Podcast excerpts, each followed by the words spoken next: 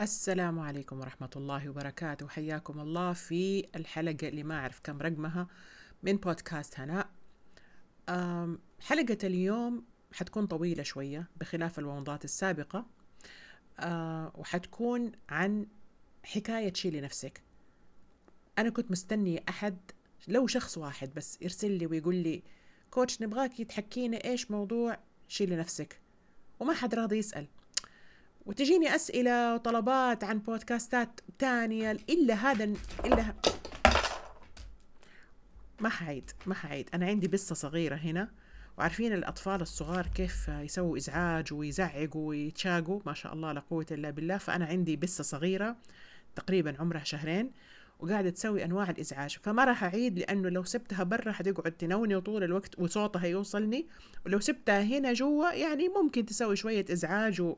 وزي دحين طيحت حاجة شيء ما. المهم فعادي إحنا قلنا قبل كده إنه هذا البودكاست عفوي وليس برنامجا اذاعيا. ف أستنى أحد يسألني عن شيء لنفسك لين ما أخيرا جاني طلب واحد يتيم إنه حكينا حكاية شيء لنفسك. فأنا طبعا ما صدقت لأنه هذا الموضوع يعجبني وأبغى أتكلم فيه حقيقة. فإليكم موضوع شيء لنفسك. هذه الحكاية حتفيدك سواء كنت متدربة أو مدربة أو مجرد شخصة بس تحب تحب تسمع بودكاستي وتحب تسمع هروجي اللي كثير منه ما هو مفيد. لكن يعني ممكن حتى يفيدك وأنت بتشتغلي في المطبخ وأنت بتسوقي أحد يعني كده يتكلم بهدوء على راسك يعني أهم شيء لا تنامي. آه بدايتي مع آه التمرين خلينا نتكلم مع عن التمرين بما إنه شيلي نفسك يعني برنامج تدريبي. فبدايتي مع التمرين كان من أيام المدرسة. أنا تلقيت تعليمي في دار الحنان. كان تخرجي عام 1404 يعني تقريبا قبل 41 سنة تقريبا. دار الحنان مدرسة خاصة في جدة كانت من المدارس النادرة في ذلك الوقت اللي تعطي حصص رياضية. فكان عندنا حصة رياضية واحدة في الأسبوع ولكن كان عندنا أنشطة رياضية أخرى يوميا أو في أي وقت ممكن. كان في عندنا صالة رياضة كبيرة كبيرة فعلا. يعني ممكن كنا نمارس فيها الجمباز أنشطة أخرى يعني كده حركية. وكان في عندنا حوش كبير مرة مقسوم إلى قسمين في ملعب كرة طائرة وملعب كرة سلة. وكان في إمكانية إنه نجيب الزلاجات حقتنا ونتزلج آه نلعب طيري نلعب نلعب كنا كنا نلعب ونجري. ما هو يعني قد يكون هذا شوية مختلف عن اللي بيسووه البنات آه في الثانوي والمتوسط الأيام هذه من آه تفضيل الجلوس والكلام وال يعني بس مجرد اللفلفة هذا إذا كانوا مرة حركين يعني بلفلفوا في المدرسة في الفسحة. إحنا فسحنا كان كثير منها مباريات كرة طائرة. بين الفصول. فأنا نشأت في مدرسة تحث على الرياضة وبين عائلة رياضية أخواني كلهم آه اللي يلعب كلهم يلعبوا تنس يلعبوا سكواش يرفعوا أثقال ما شاء الله لا قوة إلا بالله. فكانت الرياضة عندي عادي يعني شيء طب هو ده الشيء الطبيعي بعد كده اتزوجت وقعدت في البيت. يعني خلاص انقطعت هذه هذه هذه الرياضة بسبب إن أنا تخرجت خلاص أصلا ما في مكان. يعني كان المكان اللي كنت أمارس فيه رياضتي هو المدرسة. خلاص خرجت من المدرسة ما عاد في مكان ما في أنش... ما في أندية رياضية نسائية ما في أي مكان أقدر أمارس فيه هذه الهواية. وطبعا دائما يعني اللي بيصير غالبا إن الوحدة بتتزوج وبعدين تنشغل في حياتها. فمع الأولاد خصوصا إنه أنا ما كنت أشتغل فكنت أم. وأنا أفتخر جدا بهذه الوظيفة الرائعة يعني عشان لا حد يفهم لما قلت أنا تزوجت وجلست في البيت أنه هذا الغالب اللي بيصير إني أنا بنتقص هذا الدور ولكن بالعكس أنا إن شاء الله يعني إذا الله سبحانه وتعالى في يوم من الأيام قدر ممكن أتكلم عن في بودكاست عن عن فخري بوظيفتي كزوجة وكأم. طيب المهم لما صار عمري 38 سنة فجأة كده رجعت أهتم بالتمرين. حسيت كده إنه خلاص أولادي كبروا شوية وإنه نفسي أرجع للتمرين. وكان النت تو بادئ يعني ينتشر. آه وكنت أبحث كثير في النت في المواقع الأجنبية طبعا عن أي حاجة فيها diet أي حاجة فيها تمرين بس كنت كان اهتمامي أكثر حاجة في تنقيص الوزن لأنه مع الولادات الواحد وزنه يعني تعرف إيش اللي بيصير. فلقيت موقع كان اسمه eDiets الموقع مرة رهيب والعجيب إنه هو الآن ما هو موجود. هذا الموقع كان يدي وجبات غذائية يعني نظام غذائي أونلاين طبعا نظام غذائي حسب معلوماتك حسب بياناتك وتفضيلاتك في الأكل. يعني انت فضلتي كذا وكذا انت من النوع اللي تفضلي هذه النوعية من الأكل يديكي وجبات متناهية مع وصفاتها للفطور والغداء والعشاء والسناك.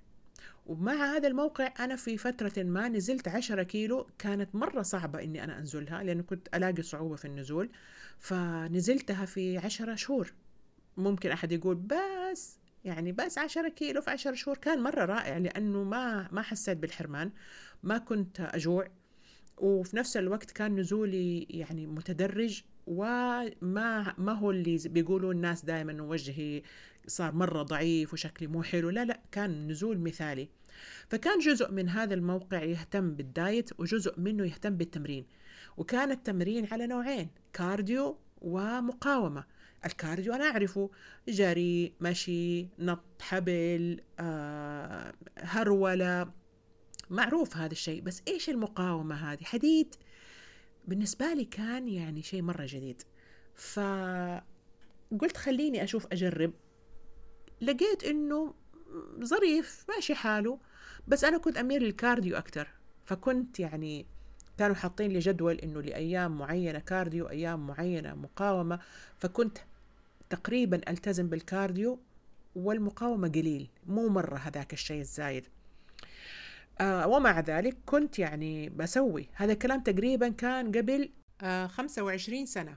زي ما قلت لكم النت لسه ما كان يعني ما كان مرة يعني في هبة قوية آه في فيما يتعلق بالمواقع. ومع إني أنا ما كنت أتمرن كثير حديد لكن يعني أقدر أزعم إني أنا كنت من النساء النادرات في ذلك الوقت اللي يتمرنوا حديد لأنه إلى وقت قريب وأغلب الناس يتمرن أغلب الحريم يتمرنوا كارديو. يا كلاسات يا رقص يا زومبا يا جري يا مدري إيش. الحديد هذا مرة يعني لساعه يعني ما هو ما هو منتشر. في سن 43 توقفت عن عن كل الحياة مع إصابتي بالسرطان. وفي سن 47 رجعت مرة ثانية للرياضة آه عن طريق اشتراكي مع coach أمريكي. دورت في النت كيف أقدر أشترك للتمارين الحديد لأنه رجعت أدور على eDiets ما لقيته. بدأ يختفي. وإلا كان رجعت مع eDiets واشتركت لأنه عندهم برضو جداول لكن ما لقيت الموقع. بدأ يعني كده يختفي. سبحان الله ما أعرف كيف يعني هذا موقع شكله فشل أو خسر ما أعرف إيش إيش اللي صاير معاه. فلقيت واحد coach ولقيت إنه رسومه معقولة جدا إنه في الشهر كنت أدفع خمسين دولار تقريبا يعني تقريبا 175 ريال. لكن وكان كل التعامل بالإيميل إذا أبغى حاجة. يعني نفس فكرة التدريب الأونلاين دحين أديله بياناتي وهو يديني جدول وفي هو مصور لنفسه بنفسه قصدي آه، الفيديوهات حقة التمارين بحيث إني أنا أشوف التمرين أو أشوف الفيديو حقه وأسوي زيه. كاتب لي الجولات العدات الأوزان كل حاجة. بالنسبة لي كانت تجربة جديدة وفريدة لأنه الاشتراك مع مدربين أونلاين مرة ما كان معروف هذا الكلام. مرة مرة كان يعني قبل قبل تقريبا 11 سنة مرة ما كان معروف وما أو أو okay ممكن يكون معروف أنا ما أعرف ما أعرف بس أنا بالنسبة لي كامرأة مرة كان يعني تجربة نادرة. آه فكنت مرة مبسوطة معاه لأنه كنت أحس إنه بأسوي شيء جديد جدا وأشوف أثره علي وأشوف أشوف أثره على جسمي خصوصا إني أنا توي طالعة من تجربة سرطان وكيماوي وضعف قوي كثير يعني سبحان الله. فكنت أشوف كيف التمارين الحديد هذه بفضل الله تعالى بتحسن في في قوتي وتزيد لياقتي بالتدريج. في ديك الفترة أنا بدأت يعني اهتمامي بالرياضة وال diet يزيد. يعني خلاص صاير زي ما تقولوا كده في نوع من ال من ال إيش obsession مو وسوسة يعني صاير ماني عارفة أجيب الكلمة. المهم إنه صرت مرة مهووسة okay مهووسة بالرياضة وال diet. فصرت أكمل أقرأ وأتثقف آه طبعا كله عن طريق الإنترنت في المواقع الأجنبية. فتحت حساب إنستغرام غير الحساب الشخصي فتحت حساب تاني سميته وقتها Beat Fat يعني اهزمي الدهون. أنا أصلا كان وقتها الإيميل حقي Beat Cancer يعني اهزم ال cancer. فعلى غراره سويت حساب في إنستغرام سميته Beat Fat. كنت أحط فيه الوجبات اللي أنا أسويها بوستات تحفيزية. وكنت أتابع coaches أجانب كثير. وكنت أحيانا لما أشوف بوستات تعجبني أعربها وأحطها في هذا الحساب. وقتها ال coaches العرب ما ما كنت أعرف منهم ناس كثيرين صراحة. يعني ما أعرف هل هم ما كانوا منتشرين ولا أنا ما كنت أعرفهم ما أعرف. بس أكثر ناس معروفين في ذلك الوقت كان Diet Ninja وكنت جدا معجبة بطريقته بمعلوماته وكيف يعني وقتها هو كان فاضي. يعني ما كان يسوي ولا شيء غير التحفيز والتدريب ويصور تمارين ويصور الأكل قبل ما يصير يعني businessman زي, زي ما هو دحين. فكنت يعني مرة مبسوطة على الحساب حقي هذا اللي ما كان في أحد يتابعني غير بعض الناس المهتمين جايين من تويتر لأنه كان حسابي في تويتر شوية يعني كثير كبير و ومن حس من الأصدقاء والمقربين.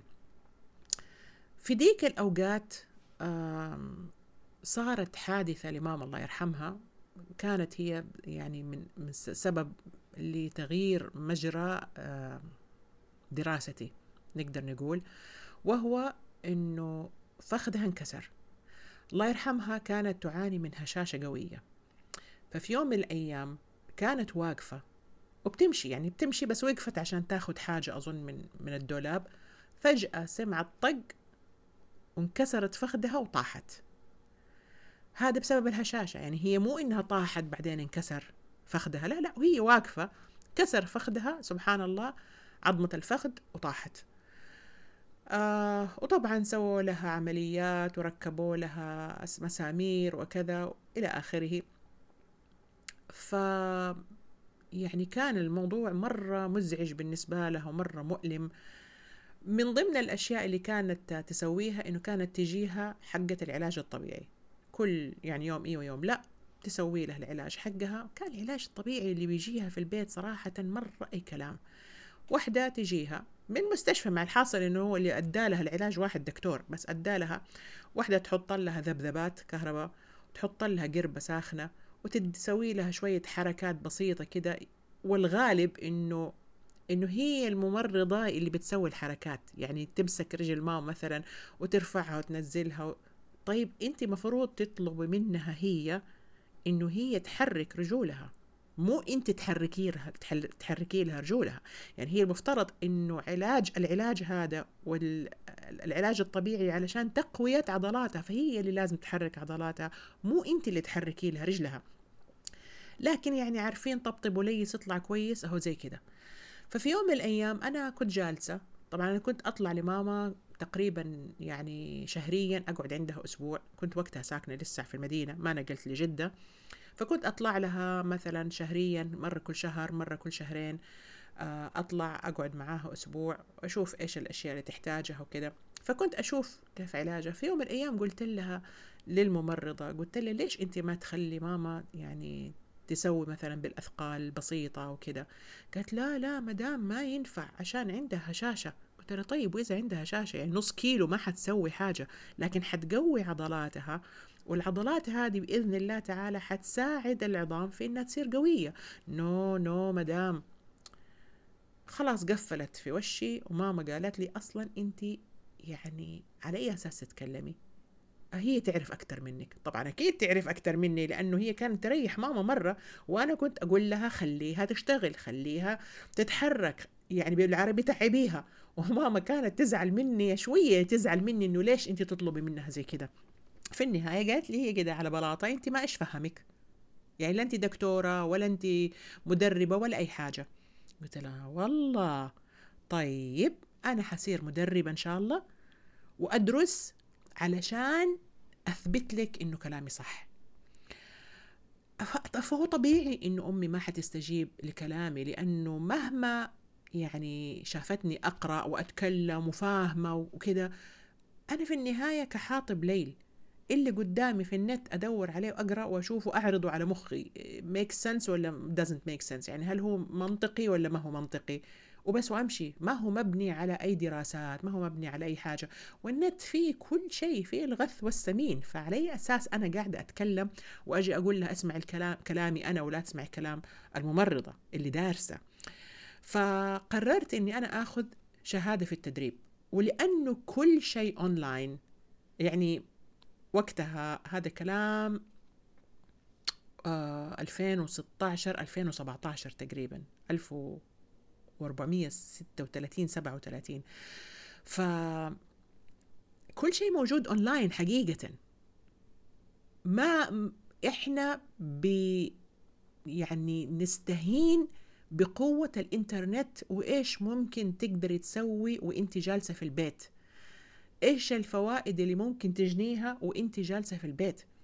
فقررت إني أدور على شهادة آه، رخص تدريب. وقتها ما كانت الأكاديميات العربية موجودة لسه. فلقيت عدة أشياء. حاولت إني أدور على أقوى حاجة. لأنه أنا ما أبغى أي شيء. عشان أقول لماما شوفي أهو أنا جبت الرخصة. لا أنا أبغى شيء فعلا قوي شيء أنا أستفيد منه لأنه أنا فعلا ما أعرف ولا حاجة. وأنا قاعدة زي الإنسان اللي بيتعلم لغة ويروح يسمع له كلمتين من هنا وكلمتين من هنا وكلمة ما هو شيء مرتب أحد يعلمه القواعد ويعلمه كيف طريقة الكلام و... ما لا لا شيء كده بس عشوائي. فأنا أبغى شيء مرتب. فبالتالي دورت الين ما لقيت آه الشركة أو المؤسسة اللي أخذت منها مؤسسة غير ربحية اسمها ايس American Council on Exercise يعني المجتمع الأمريكي آه للتمرين.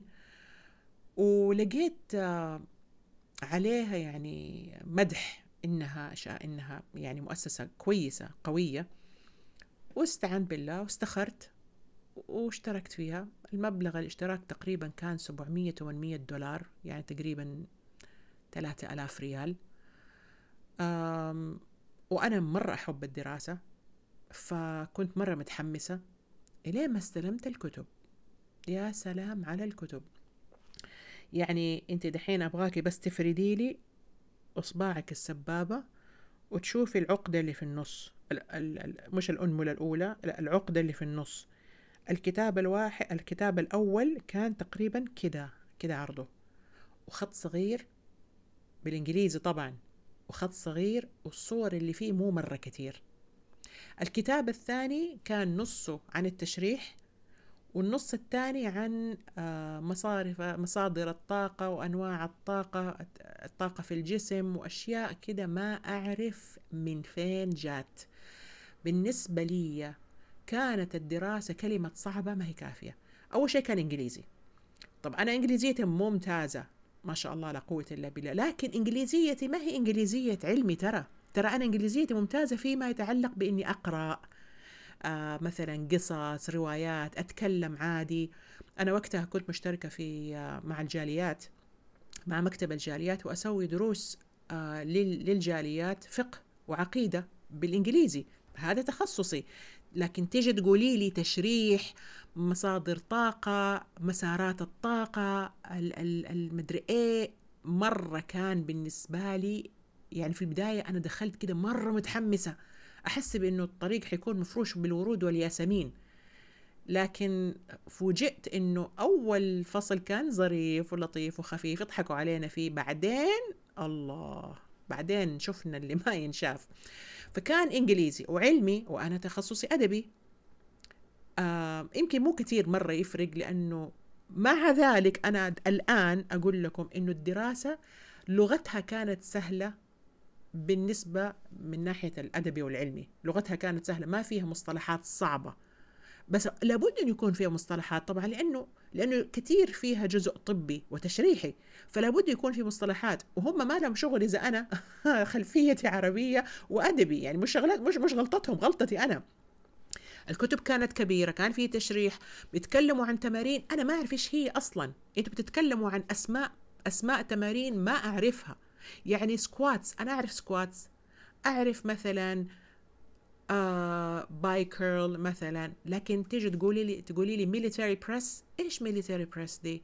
ما أعرف إيش يعني military press أنت تعرف إيش يعني military press أتوقع مو كل الناس يعرف أتوقع يمكن واحدة في المية تعرف إيش يعني military press في أشياء زي كده فأنا يعني أسقط في يدي.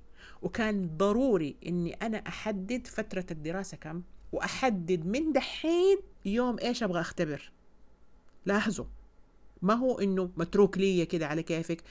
يلا حددي. تبغي تقعدي تسعة شهور تبغي تقعدي سنة تبغي تقعدي سنة ونص تدرسي على كيفك. بس المهم إنه من دحين تحددي. طب أحدد بناء على إيه؟ هو أنا لساني لساني في الفصل الثاني من الكتاب الأول. المهم أنا استعنت بالله. قالوا لي عندك إلين الموعد الفلاني.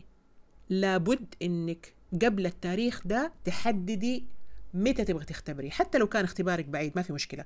طبعا ما كان منطقي إني أنا أخلي اختباري بعد سنتين مثلا. مرة ما هو منطقي خصوصا إني أنا يعني في قلة صبر شوية. يعني أبغى أخلص.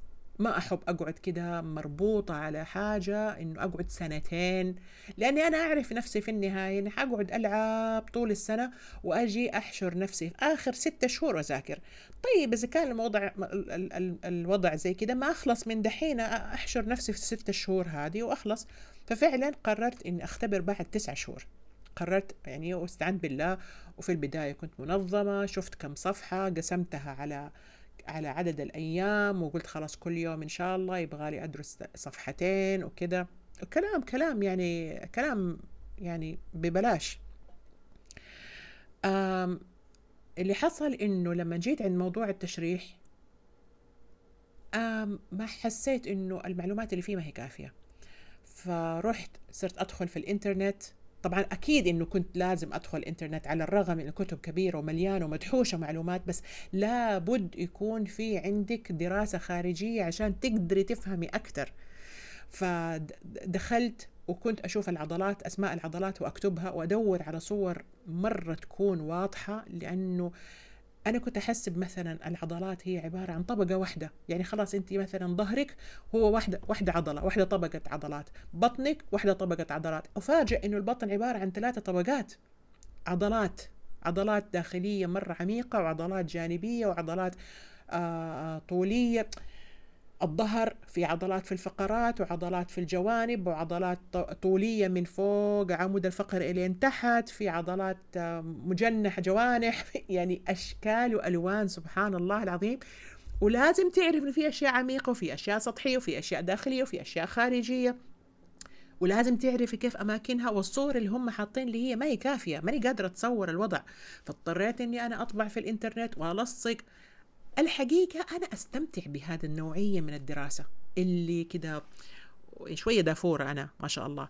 فتلاقيني كنت أكتب وألخص وألون. يعني أنا لو أوري لكم الدفتر حقي حق الدراسة من جد بهجة للناظرين اللي يحبوا الدراسة. اللي ما يحبوا الدراسة ما حيكون بهجة لهم أبدا حيكون كابوس.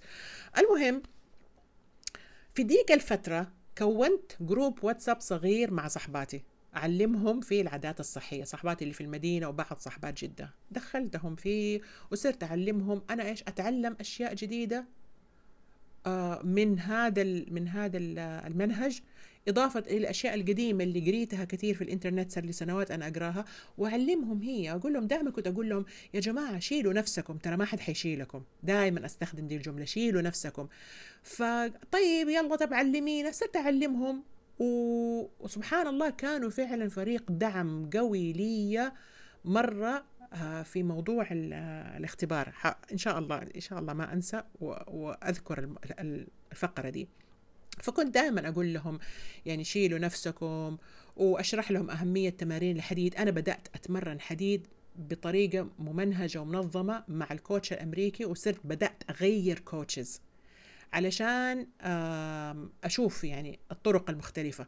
وكان عندي في بيتي جيم صغير يعني الأثقال ال bench آه كنت الأثقال أحيانا أحطها ال bench جاء بعدين بس الأثقال كنت أحطها أحيانا تحت السرير.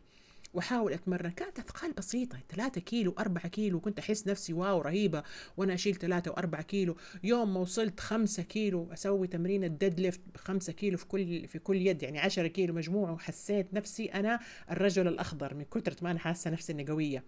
شيء يضحك.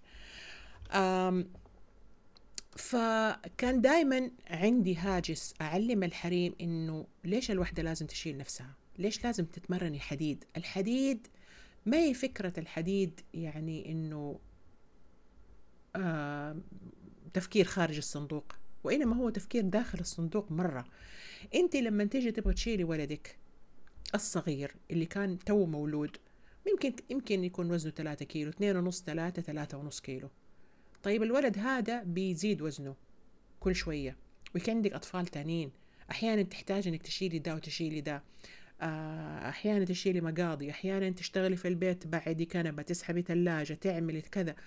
أنت بتمارسي تمارين المقاومة من حيث لا تدري في البيت لكنها ما هي مرتبة ولا هي بتكنيك صحيح أي شيء. كم كيف ما اتفق؟ ظهرك الله يعلم بحاله بطنك الله يعلم بحالها. هل انت هل انت بتاخدي الوضعيات الصحيحة في الشيل ولا ما بتاخدي؟ كده كده بالبركة بتسوي. فأنت already بتسوي تمارين مقاومة أو بتسوي حركات تمارين مقاومة لكن أنت بتكبري في السن. وكثير من الأحيان لما نكبر في السن بنجيب عاملات يساعدونا فبالتالي يقل شغلنا. فبالتالي العضلات إضافة إلى أنه بعد سن الثلاثين أصلا تلقائيا العضلات تبدأ تتناقص في جسمنا. نبدأ نخسر عضلات كل سنة تقريبا واحد في المية من عضلات جسمنا.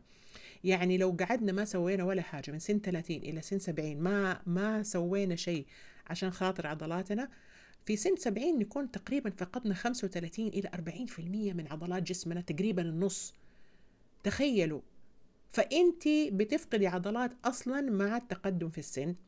إضافة إن لما جبت العامل عشان تساعدك أنت ما عدت تسوي دي الأشغال كلها فبالتالي عضلاتك بتنام أكثر وأكثر ما تفاجئي نفسك ما تفاجئي إلا أنت عمرك 70 سنة ما أنت قادرة تشيلي شنطة يدك ما أنت قادرة تشيلي أحفادك ما أنت قادرة تسوي أشياء بسيطة تعتمدي اعتماد كلي على الناس. أحيانا يوصل البعض يعني يوصل الحال في البعض إنهم ما يقدر يقوم الله يكرمكم من كرسي الحمام. وبعدين يجي هشاشة العظام والكسر آه زي ما صار مع ماما الله يرحمها. هذه أشياء كلها كانت في ذهني كلها في بالي. فأنا قلت لا أنا أستعين بالله وأخذ بالأسباب وأتمرن عشان لا يصير معايا زي ما صار مع ماما. الواحد يأخذ بالأسباب. ما هو بشطارته وإنما يتكل على الله سبحانه وتعالى لكن يأخذ بالأسباب. فكنت دائما أقول لصحباتي ترى إحنا بنكبر يا جماعة لازم إحنا ربنا أعطانا جسمنا قوي لازم نحافظ عليه قوي. وذلك هيكون عن طريق الحركة عن طريق التمرين. فهذا هذا كان دائما ديدني وكلامي أتكلم عنه. في يوم الاختبار لما قرب الاختبار الاختبار هو ما حيكون اونلاين يعني ما هو اونلاين بس ما حيكون يعني أفتح الكمبيوتر كده و... واختبر لا لازم أروح مركز تدريب معين محدد في جدة وأجيب أديهم جواز السفر حقي لأنه هو هي شهادة عالمية من أمريكا. فلا بد إنه يعني شيء شيء يعني محترم يعني شيء ما هو ما هو مو لعب. ففعلا رحت ذاك اليوم وأنا خايفة ما تتخيلوا قد إيش خايفة لأنه ترى اكتشفت حاجة. اكتشفت إنه الدوافير لما يقولوا والله إحنا خايفين ترى خبصنا في الاختبار ترى هم ما بيهايطوا ولا بي ولا بي بيسووا نفسهم. لا تراهم من جد خايفين لأنهم ما يبغوا ولا علامة تروح عليهم. هم متعودين إنهم هم يجيبوا العلامات العالية جدا. فلما هم يحسوا إنهم والله يعني ما سوينا الشيء اللي ممكن يجيب لنا العلامات العالية أو الكاملة يقولوا لك إحنا خبصنا. يجي الإنسان اللي مو متعود أو ما يهمه كثير الدرجات ويسمع اسمع هذا الشخص الدافور يقول ذا الكلام يقول إيه صح صح زي كل مرة. إيه دائما تقولي أنا خبصت وبعدين ألاقيك جايبة ما شاء الله 99.9 بس هي فكرتها هي هي مو بتبعد العين ولا إنها بتهايط هي فعلا حاسة إنها ما هي مسوية كويس. أنا كنت حاسة إني ماني مسوية كويس أو إني ماني مذاكرة كويس ومرة كنت خايفة. لكن آه، خلاص يعني سويت كل اللي أقدر عليه يعني أكثر من كده ما أقدر. صاروا صاحباتي اللي في في ال group هذا اللي في ال group حق شيلي نفسك صاروا يقولوا لنا يعني يعني جزاهم الله خير دعموني دعم ما تتخيلوا قد إيش. تقدري وإن شاء الله انت انت ما يعني الله ينصرك. هم الكفار وانت المسلمة. ما أدري إيش دخل بس إنه انت نيتك حسنة في إنك انت تبغي تتعلمي وتفيد الأمة. ما أدري إيش. انت سويتي وانت المهم إنه أدوني دفعة قوية وصاروا يدعوا لي وأنا رايحة. آه دخلت. ما في ولا أحد غيري. والاختبار مدته ثلاثة ساعات. 150 سؤال. تخيلوا إنه 150 سؤال بالإنجليزي. طب أنا أنا مهما كانت إنجليزيتي كويسة ترى ما هي ما هي لغتي الأم. يعني إلا ما يكون في أشياء ترى ماني فاهمتها وما حقدر أجيب معايا القاموس وأفتح. ولدي وقتها كان بيدرس في أمريكا أو هل هو تخرج ولا ما تخرج؟ ما كان تخرج لسه. فكان بيقول لي إنه الاختبارات هذه في أمريكا مثلا هو 150 سؤال ترى ترى كثير منها أسئلة ما هي يعني ما عليها ما عليها درجات بس ما حتعرفي إيش الأسئلة اللي عليها درجات وإيش اللي ما عليها. واحيانا حتلاقي أسئلة معيودة. هي نفسها يعني مرت عليكي بس حتلاقيها معيودة لأنه هم يبغوا يجربوا هذا هذا السؤال. هل هل الناس يفهموه أكثر بالطريقة ألف ولا يفهموه أكثر بالطريقة باء؟ فهم ممكن يعيدوا لك السؤال عدة مرات وبعدين قال لي يا أمي اعملي حسابك إنه إذا كان هو 120 150 سؤال وثلاثة ساعات. ثلاثة ساعات يعني 180 دقيقة.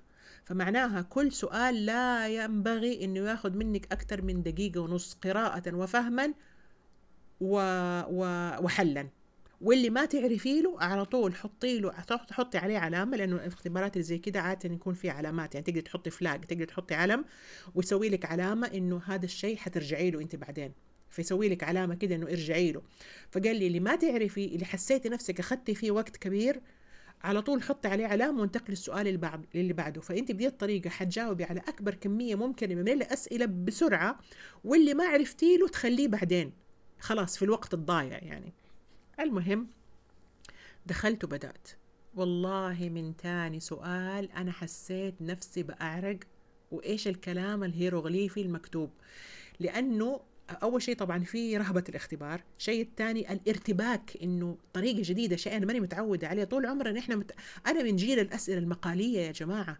أدوني وقت وأدوني ورقة وقلم وأدش لكم الكتاب كله. أما هذا الاختبار اللي هو ال... ال... الاختيارات وأحيانا آه يقول لك كل ما سبق. طب هل هو كل ما سبق ولا لا؟ أنا فاكرة إنه okay في واحد منهم صح بس في اثنين ممكن يكونوا صح. من فين جات الأسئلة دي؟ أنا ما أتذكر إني قريت الكلام ده أصلا. ليش أنا قلت لكم في البداية تمرين ال military press؟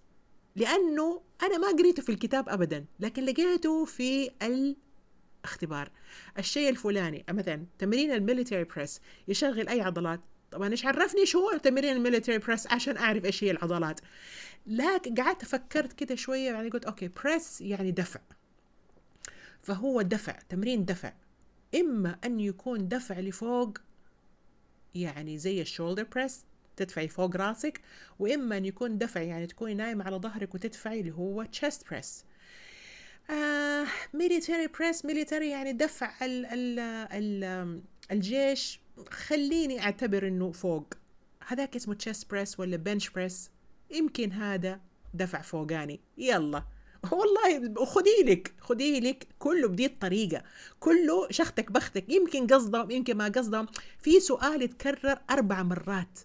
وكل مرة أنا أقول ليش أتكرر أربع مرات؟ يعني ليش قبل كده جانا. هل المرة الأولانية يا ترى هو نفسه السؤال ده ولا ما هو نفسه؟ هي نفسها العضلات اللي ذاكرينها ولا؟ يعني حست حست حست.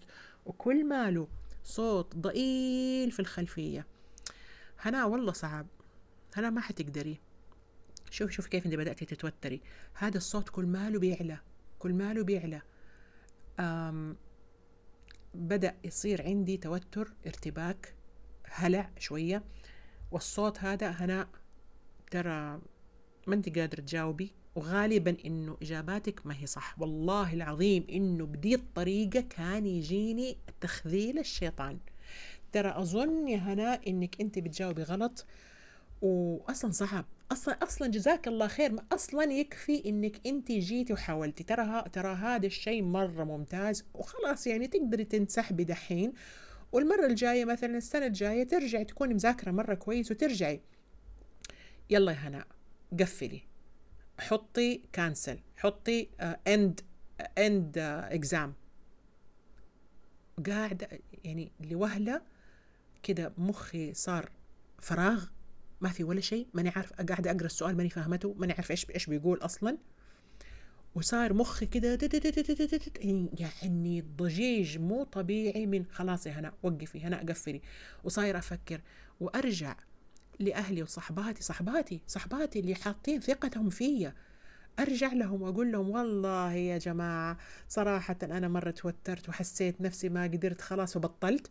أنا ماشية طالعة من المدينة رايحة جدة ومشغلة الناس معايا كلهم إني أنا راح آخذ الشهادة. وبعدين في النهاية أقول لهم آه لا والله صراحة أنا توترت ولغيت الاختبار. يعني حتى مرة ما هي حلوة في حقك. طيب يعني يا هنا حلوة في حقك إنك أنت ترسبي. على الأقل أنا حاولت. الاختبار صعب. الاختبار مرة ما هو سهل. الاختبار بالإنجليزي اختبار عربي آه، علمي. الاختبار بيتكلم عن شيء ما هو تخصص يعني لو كان دين لو كان عقيدة لو كان فقه كان أيوه ممكن أجاوب بالراحة. لكن هذه أشياء مرة مرة يعني أنا ما حيفهموا الناس. عساهم ما فهموا. المهم أنا صورتي قدام نفسي إيش؟ أنا أسوي اللي علي وأعوذ بالله من الشيطان الرجيم. قلت أعوذ بالله من الشيطان الرجيم. بعدين قعدت لمدة دقيقتين.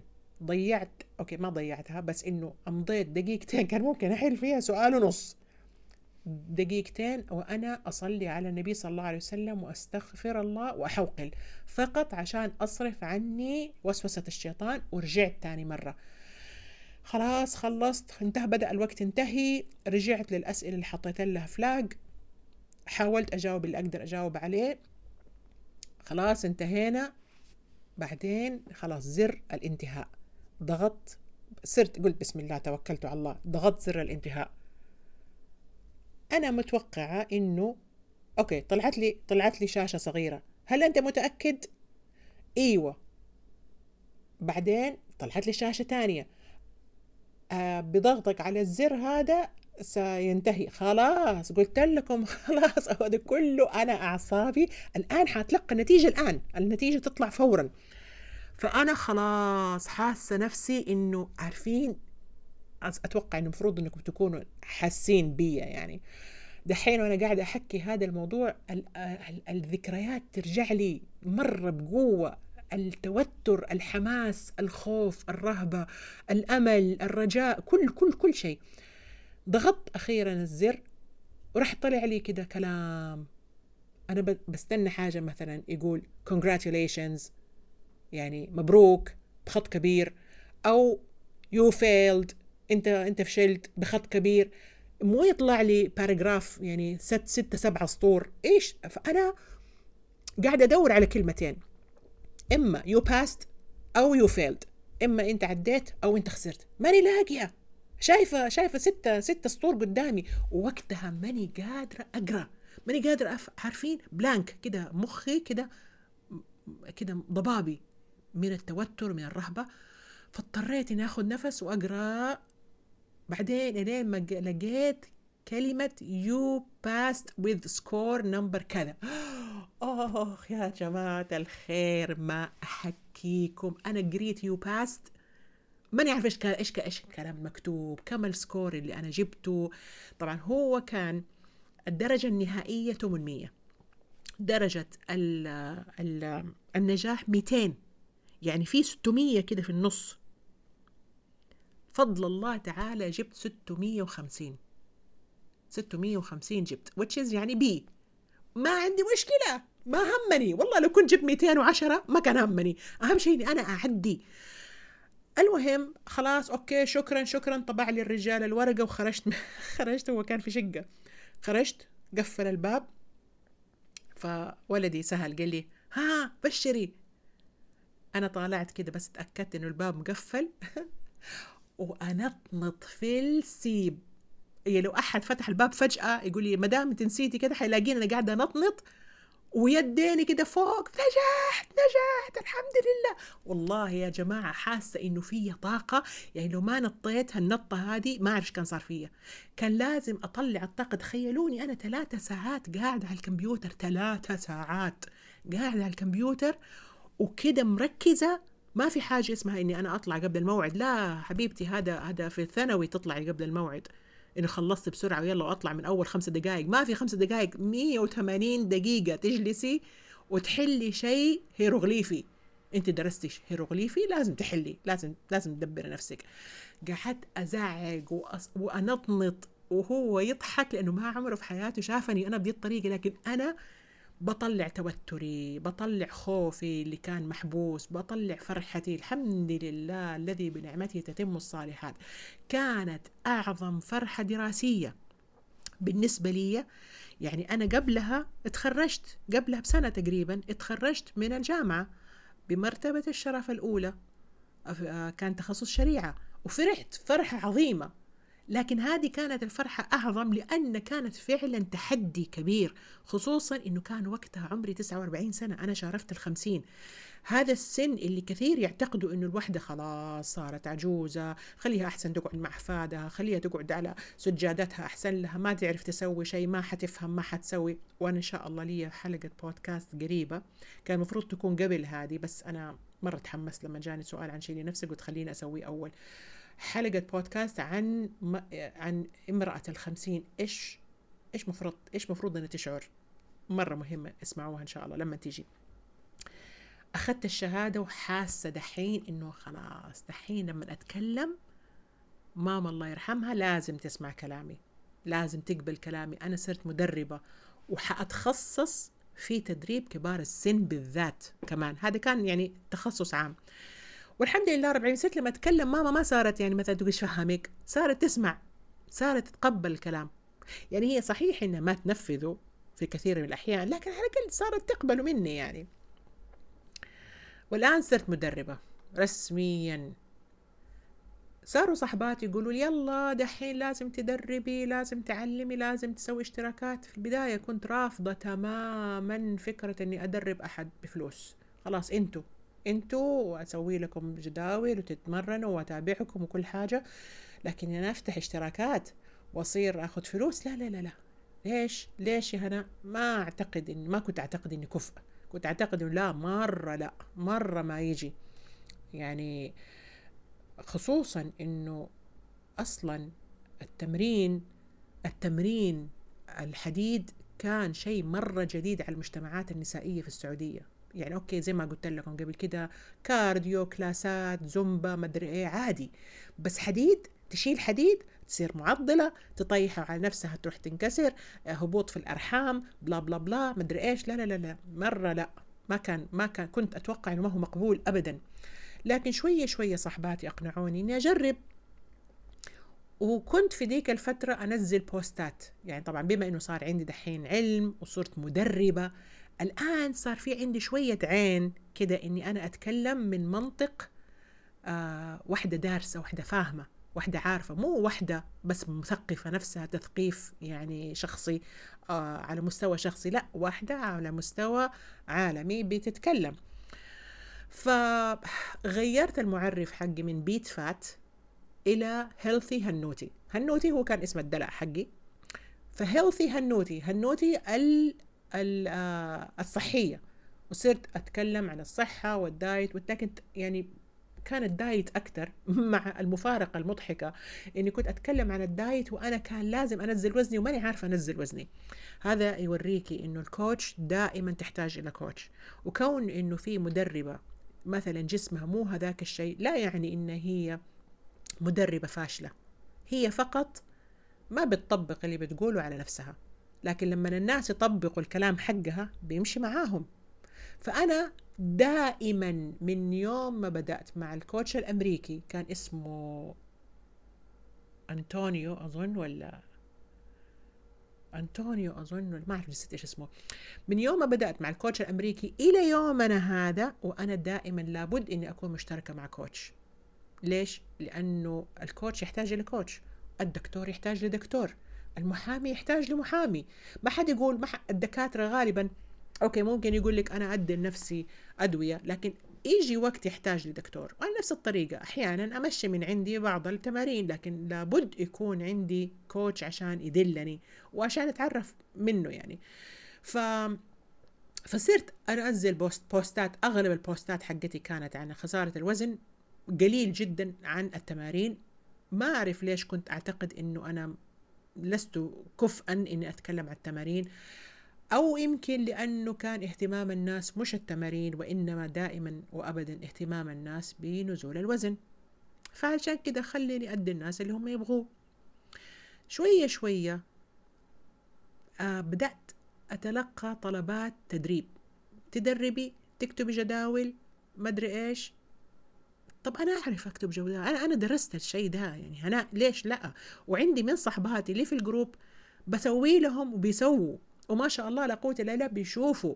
طيب إيش الفكرة؟ فهدول النساء ما أعرفهم ناس يعني تابعوني في تويتر كنت زي ما قلت لكم هامورة شوية كان عندي 21 ألف في وقت يعني كانوا الناس يعني ما كان في ناس كثير عندهم كذا بالآلاف. فكانوا يتابعوني في تويتر أو أو في في في إنستغرامي الشخصي. كنت أنزل صور مرة حلوة وكتابات وأشياء. آه، وأنا حقيقة أشكر لهم الثقة يعني لأنه في ذاك الوقت التدريب أونلاين ما هو معروف. وكمان حرمة. وكمان تاخذ فلوس وأنت ما تعرفيها. ما كان ما كان في الشراء أونلاين يعني ما كان يعني حتى لما كنا نبغى نشتري أشياء أونلاين كنا نشتريها من أمازون أمريكا. ما هو ما كان في أمازون العادي ولا Shein ولا نمشي ولا دي الأشياء يعني لسه ما كانت انتشرت يعني. ف... فكونك تدفعي مبلغ مالي لوحدة أنت ما تعرفيها شخصيا بس تعرفيها افتراضيا كان أمر يحتاج الكثير من الجرأة والشجاعة والمغامرة. فأنا حقيقي أشكرهم على ثقتهم في إنهم هم قالوا لي تدربينا. فيعني طيب. طبعا كثير منهم من, من الصديقات. أكيد الجداول كانت ما هي رهيبة كانت بدائية جدا كنت أسويها فورد. لكن استفدت من المدربين اللي اشتركت معاهم موضوع آه، الرابط. يعني أنا كنت مثلا أفكر كيف ممكن يعني مثلا المدرب الأمريكي كان عنده آه، موقع موقع إلكتروني. فكان التمرين حقي ينزله في الموقع حقه يقول لي هذا تمرينك. فأدخل وألاقيه حاطط في في في الموقع حقه ألاقيه حاطط للجدول وطريقة عمل التمرين. لكن الموقع هذا يكلف كثير. أنا ما راح أسوي موقع علشان المتدربات اللي معايا. طب إيش أسوي؟ كيف حأكتب الجدول حقهم؟ لو كتبت لهم مثلا آه bicep curl كيف اعرفهم إيش bicep curl أصلا؟ إيش حيسووا؟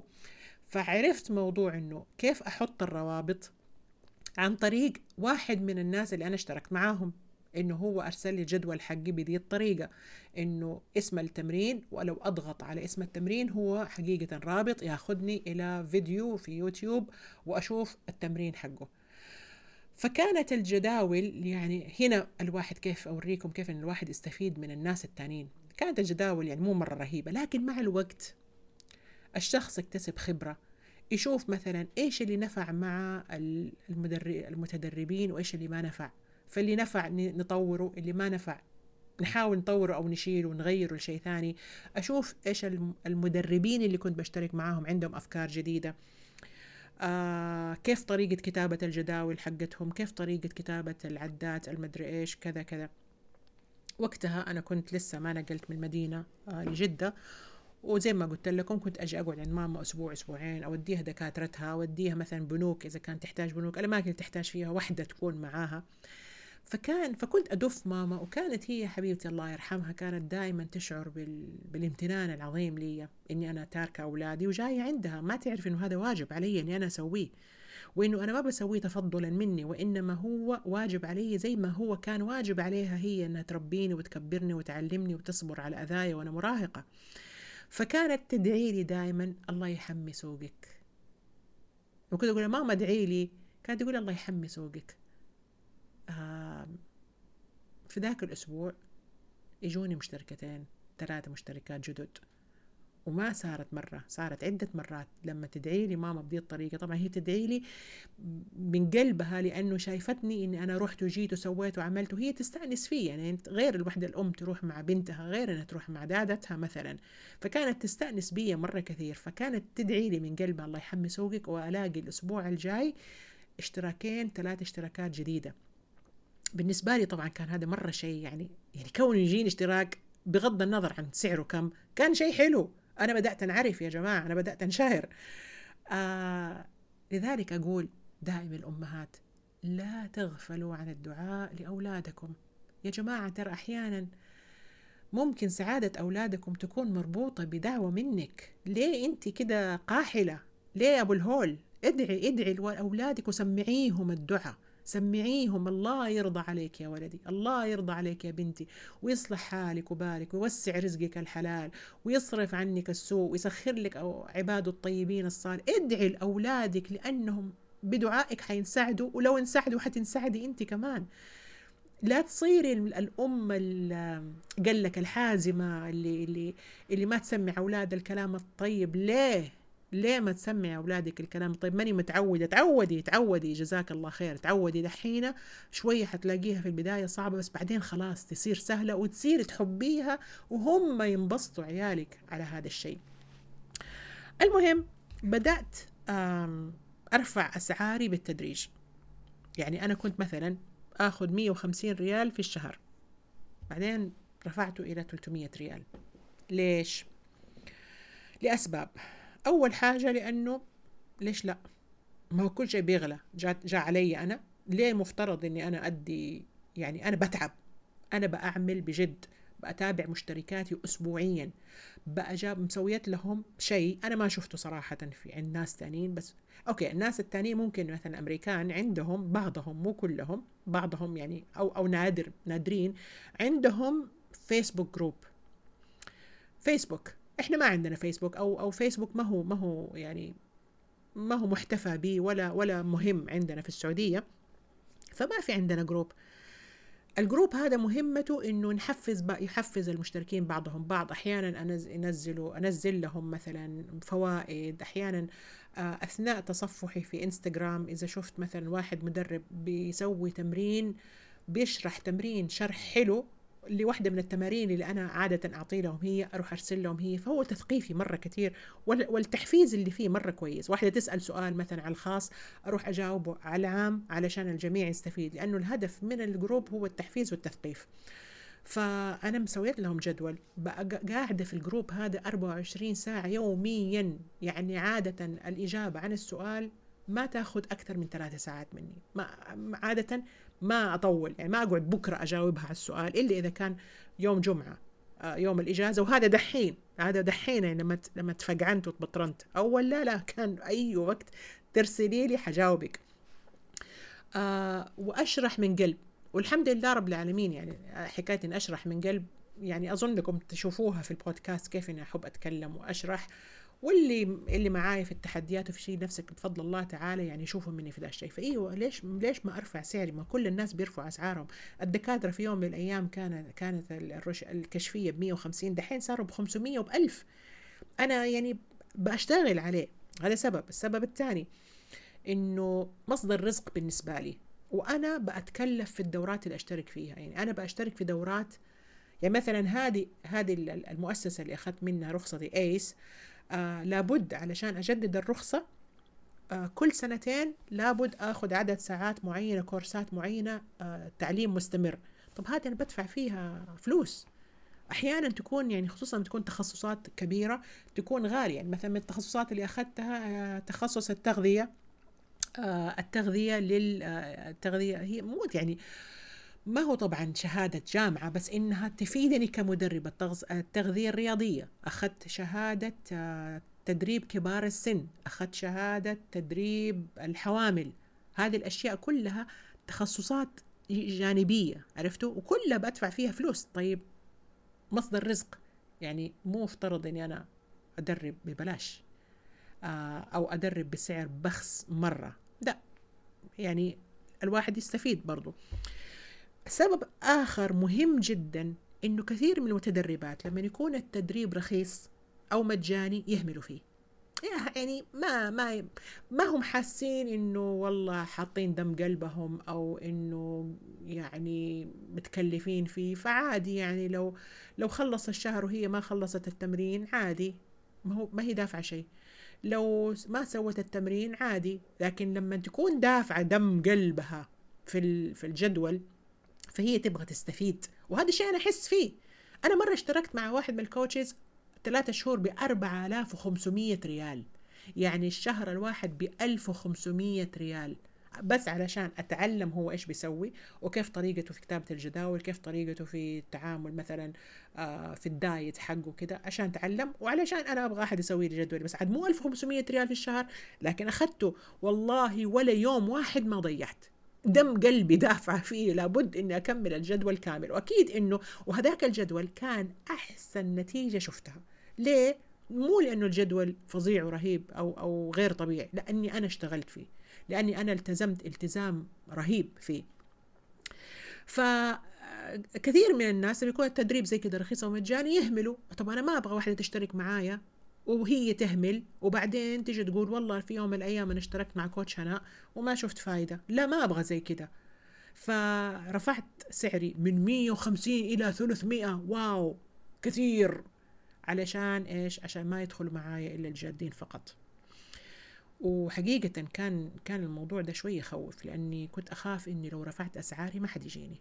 أنا عندي خوف من ده الشيء خوف حتى لما كان عندي في يوم من الأيام متجر إلكتروني. طبعا أكيد المتاجر كنت أبيع فيه ملابس أطفال وأشياء أخرى. فأكيد إنه لما يعني في أوقات يكون البيع فيها كويس زي قبل العيد زي مثلا آه قبل المدارس يمكن ما أعرف متى يعني في أوقات معينة في البيع يكون ممتاز وفي أوقات يكون في ركود شديد زي بعد رمضان. بعد العيد خلاص الناس اشتروا ليش يرجعوا يشتروا مرة تانية فكنت دائما في دي الفترات أنا أخاف. ليش ما حد اشترى؟ مر شهر ما حد اشترى ولا قطعة شكلي أخاف أحفلس يمكن أقفل. عندي قلق. أنا إنسانة ماني تاجرة. يعني ما عندي حس المغامرة وعندي أخاف أخاف مرة. فكنت أخاف إن لو رفعت أسعاري ما حد حيجيني. لكن بفضل الله تعالى. ثم بدعاء ماما الله يرحمها. الناس كانوا بيستمروا يجوا مع إني كنت ولا زلت برفع الأسعار. في مرة من المرات عملت تحدي صغير بين مشتركاتي في شيلي نفسك. كثير من هدول المشتركات اللي هم زي ما قلت لكم صحباتي وناس تانيين اشتركوا معايا بس كثير منهم كنت أدربهم مجانا وكنت أعتبر إنهم هم متفضلين علي مش أنا المتفضل عليهم. هم المتفضلين علي إنهم هم بيقدموا لي خدمة إني أنا أجرب عليهم. شايفين إنه هل ينفع؟ ما ينفع؟ أشوف. آه التحدي هذا قلت لهم يلا خلونا نسوي تحدي. إيش رأيكم نسوي تحدي؟ عشان أنا أبغاهم يعني تجي يعني يلتزموا بالأكل اللي كنت أقول لهم عليه كذا. فكان التحدي في بنود محددة. أظن خلينا التحدي والله ما أذكر هل هو أسبوعين ثلاثة أسابيع ما أذكر صراحة. هذا الكلام يعني كان من من سبع سنين أظن. فكان في بنود محددة خضار فواكه البروتين ياكلوا.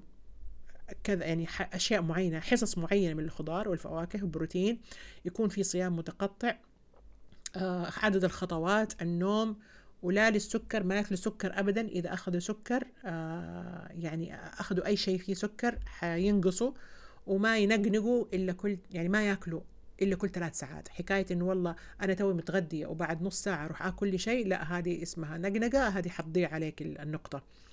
وقسمت المشتركات إلى فريقين. أظن كانوا 25 وحدة أو 26 وحطينا قائد لدا الفريق وقائد لدا الفريق ويلا كل وحدة سووا هم مجموعاتهم الخاصة. كنت أنا وقتها مش في واتساب كنت في تيليجرام علشان واتساب آه آه واتساب الناس كانوا بيرسلوا ال broadcast ات هذه.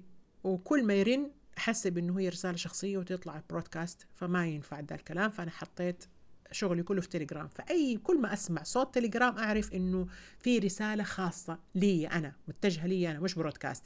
فحطيت هذا الكلام في في ال ال في تليجرام. وهم سووا لهم كل فريق سوى لنفسه group خاص وصاروا عندهم خطط وتكتيكات وكيف وكذا وكذا وانقضى التحدي وانبسطوا مرة وكانت فعالية مرة حلوة. وكنت أنا أنقلها في سناب من باب التشجيع يعني تشجيع المتابعات إنهم يسووا نفس الشيء اللي إحنا بنسويه عشان يستفيدوا يعني. المهم إنه بعد فترة قررنا نعمل تحدي ثاني. وربي ألهمني في هذا التحدي إني أنا أعلن عنه في سناب. ولو في أحد يبغى يشترك ممكن. ماني خسرانة شيء يعني. الإعلان الإعلان ببلاش يعني. حقول يا جماعة أنا عندي تحدي اللي هم شافوا أجزاء من التحدي اللي قبله. فقلت يعني إذا أحد يبغى يشترك وفعلا اشتركوا أربعة. كان الاشتراك ب 150 ريال. مرة مرة ما توقعت إنه واحد يشترك. ليه؟ لأنه نفس الفكرة. مين بده يدفع فلوس على شخص ما يعرفه معرفة شخصية كلهم بس متابعيني في سناب؟ آه يعني ليش تشترك؟ أو شيء ما تعرف له؟ ما هو واضح مرة كثير. بس إنها شافت أطراف منه في التحدي السابق. فسميته التحدي الخماسي لأنه كان من خمسة أسابيع.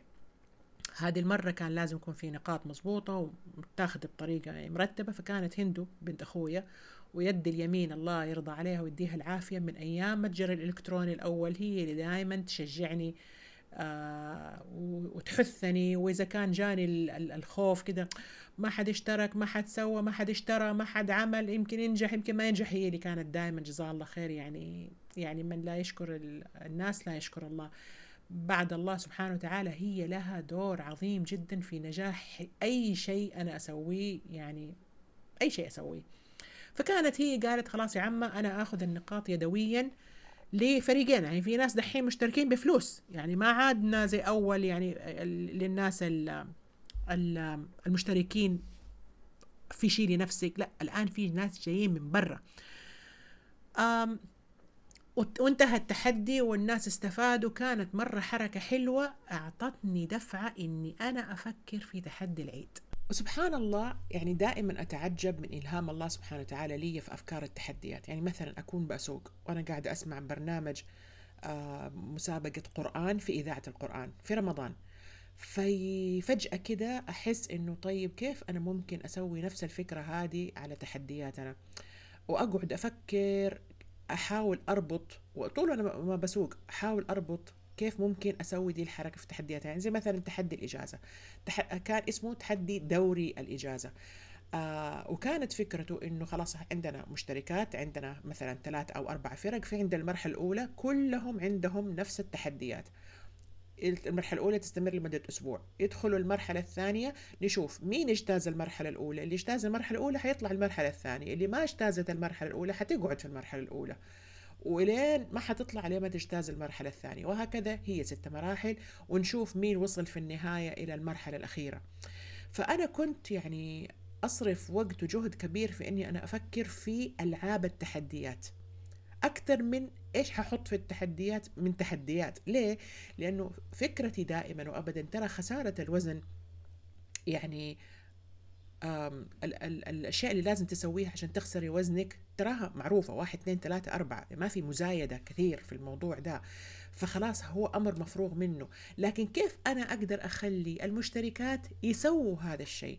كيف أقدر أخليهم يتحمسوا إنهم يلتزموا ستة أسابيع أو تسعة أسابيع بهذه البنود اللي هي حقيقة فيها هي هي فكرتها سهلة فكرتها بسيطة لكنها ما هي سهلة. الفكرة بسيطة واضحة. قللي أكلك كثري خطواتك كل بروتين لكن كيف تقدر تخلي الناس يلتزموا بهذا الموضوع؟ هذا ما هو سهل.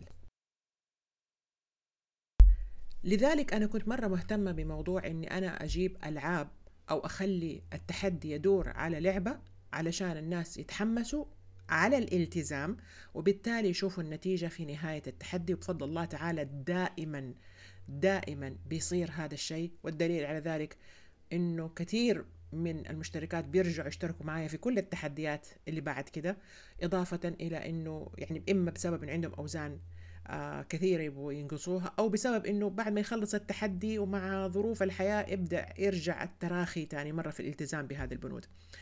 أو فكنت يعني زي ما قلت لك كنت كنت مثلا إما إني أكون بسوق وأسمع برامج معينة تربطني بالتحدي أو إني أستشير بنات العيلة اللي عادة عندهم بيلعبوا الالعاب الدارجة الجماعية زي مثلا آه، Saudi Deal آه، مونوبولي مدري إيه. وناخذ فكرة من هنا ماريو مثلا في نينتندو فناخذ فكرة من هنا وفكرة من هناك ونحطه على بعض ويطلع لنا فكرة تحدي جديدة. تحدي العيد مثلا اللي هو جاي قريب إن شاء الله عبارة أو كل التحديات بشكل عام هي عبارة عن تحديات أساسية وفرعية. تحديات أساسية بمعنى أنه يوميا لازم تتكرر وهي هي اللي بتكون ال ال الأساس. هي البنود الأساسية لنزول لخسارة الدهون. كميات الأكل البروتين الخضار الفاكهة كمية السكر آه خطوات. شيء واضح شيء واضح وما في أي خلطة سحرية. وتحديات فرعية هي تحديات حياتية مساندة. هي نقدر نعتبرها ملح التحدي هي اللي تخلي التحدي يحمس وظريف. آه وأهتم مرة كثير في الجوانب النفسية للمشتركة في الجوانب الروحية الفكرية علشان الإنسان اللي يحصل على العافية لا يم... لا يكفي إنه يكون صحته الجسدية كويسة حتى صحتك النفسية حتى صحتك الروحية صحتك العقلية. فأنا أحاول أشتغل على كل دي الأشياء علشان نقدر نوصل إلى العافية بشكل عام وبالتالي بإذن الله تعالى يجي معها خسارة بعض الدهون. الهدف الأساسي من تحدي العيد اللي دائما نذكره هو مقاس أصغر لفستان العيد. فلما فكرت في تحدي العيد وحطينا الأفكار الجديدة جدا حقيقة اللي ما عمري شفتها في أي مكان أه تكلمت في سنابي وأنا ماني صراحة هامورة في سناب أبدا ولا في إنستغرام ولكن خليت طبعا بسطوة الأمومة خليت ابني خالد هو محامي معروف عنده سنا يعني في سناب عنده مرة متابعين كثيرين فخليته تحت تهديد السلاح الأمومي. يعلن لي. طبعا يعني يعني يعني جزاه الله خير والحمد لله أول شيء الحمد لله رب العالمين ثم جزاه الله خير على هذا الشيء لأنه ناس كثيرين من اللي اعتز بمعرفتهم وبصداقتهم جوني عن طريق خالد ما كانوا يعرفوني. بس هم وثقوا في خالد وجوني ومن بعدها صرنا يعني يعني مرة قريبين مني. وفعلا آه، كان عدد المشتركات في تحدي العيد 120 مشتركة. هذا بالنسبة لي كان يعني شيء ما هو وارد ما هو في الحسبان ابدا. يعني بالنسبة للاشتراك الأولاني التحدي الخماسي كنا أربع جدد. دحين 120 طبعا جزء منهم صديقات جزء منهم آه، مشتركات أو أهل هدول المشتركات اللي شافوا النتائج عليهم. آه أخويا آه ال control جزاه الله خير تبرع انه هو يسوي Excel sheet بدل ما هندو تاخذ النقاط يعني بيدها زي ما سوت التحدي اللي فات. إحنا كنا أول يمكن 30 وحده وكان صعب. فما بالك دحينا ب 120 مشتركة. فقال لا خلاص خلينا نسوي شيء آه نسوي اكسل ومعادلات معينة بما إنه هو هذا تخصصه. حطينا فرق حطينا قائدات من اللي كانوا معايا في شيلي نفسك عشان أنا ما حقدر إني أنا يعني أتكلم مع كل دولة. إذا نبغى نسوي فريق فرق ما حقدر أتكلم مع كل دولة أجاوب عليهم في كل حاجة فخلينا قائدات لكل مجموعة من الأشخاص. مثلا 20 25 وحدة حطينا حطينا للفريق هذا قائدة تجاوب على أسئلتهم آه، يرجعوا لي يشرفوا على يشرفوا على الفرق. يعني كان زي ما قلت لكم هو أول تحدي ف ما إحنا عارفين إيش ممكن نصادف بس لابد إنه يكون في نوع من التنظيم. آه ففكرة التحدي زي ما قلت ما في خلطة سحرية. كل ما في الأمر أني أنا حددت الأمور اللي لها فعلا دور في التحكم بالشهية وخسارة الدهون وقننا مثلا مثلا السكريات ما منعناها وخلينا في لعبة عشان دفع الملل وعشان يصير في تنافس. وكانوا الناس يجونا يستغربوا مرة يعني مثلا من الأسئلة اللي دائما كنت ولا زلت أتلقاها في التحدي. الكاربز مسموح؟ يعني عادي ناكل رز؟ يعني عادي إيه يا جماعة إيوة عادي تاكلوا رز وعادي تاكلوا خبز؟ وده أنا حطيت لكم السكريات في أول التحديات أول أول موسمين أو ثلاثة مواسم من التحدي كان السكر مو ممنوع بس يعني مثلا إذا أنت أكلتي سكر آه تاخدي ناقص واحد يعني تنقص نقطة. إذا ما أكلتي إذا ما أكلتي تاخذي تاخذي لك نقطة. بعد كده فكرت إنه ما ينفع الحرمان. نقنن ما نحرم علشان لا يصير في بعد نهاية التحدي اللي هو 8 أسابيع آه يجوا بعدين يصير في فجعنة على السكر لأنهم محرومين منه 8 أسابيع. لا خلاص خلينا نخليهم ياكلوا بكمية محدودة ونشجعهم إنه إذا كان السكر المعروض قدامك أو الحلا المعروض قدامك ما هو فظيع لا تاكلي ما هو لازم تاكلي بس اعرفي إنه ينفع إنك تاكلي وما راح تخسري ولا نقطة. ف... ف يعني كان مسموح السكر فكانوا مرة يستغربوا إنه كيف ما في شيء ممنوع؟ ما عندنا شيء ممنوع. حتى الأشياء اللي نبغاكم تخففوها مثلا ممكن نخليها من ضمن التحديات الفرعية اللي تستمر خمسة ثمانية أيام بس أو عشرة أيام بالكثير عشان تعرفوا إنه عشان تعرفوا إنكم تقدروا تسووها. إنه عدت عشرة أيام وما أكلتوا الشيء اللي أنتم تحسبوا إنه لازم ناكله ولا حنموت ما أكلتوه ما متوا ولا تغير فيكم شيء. بالعكس حتبدأوا تشوفوا أثر تخفيف أو قطع هذا الشيء الضار على صحتك.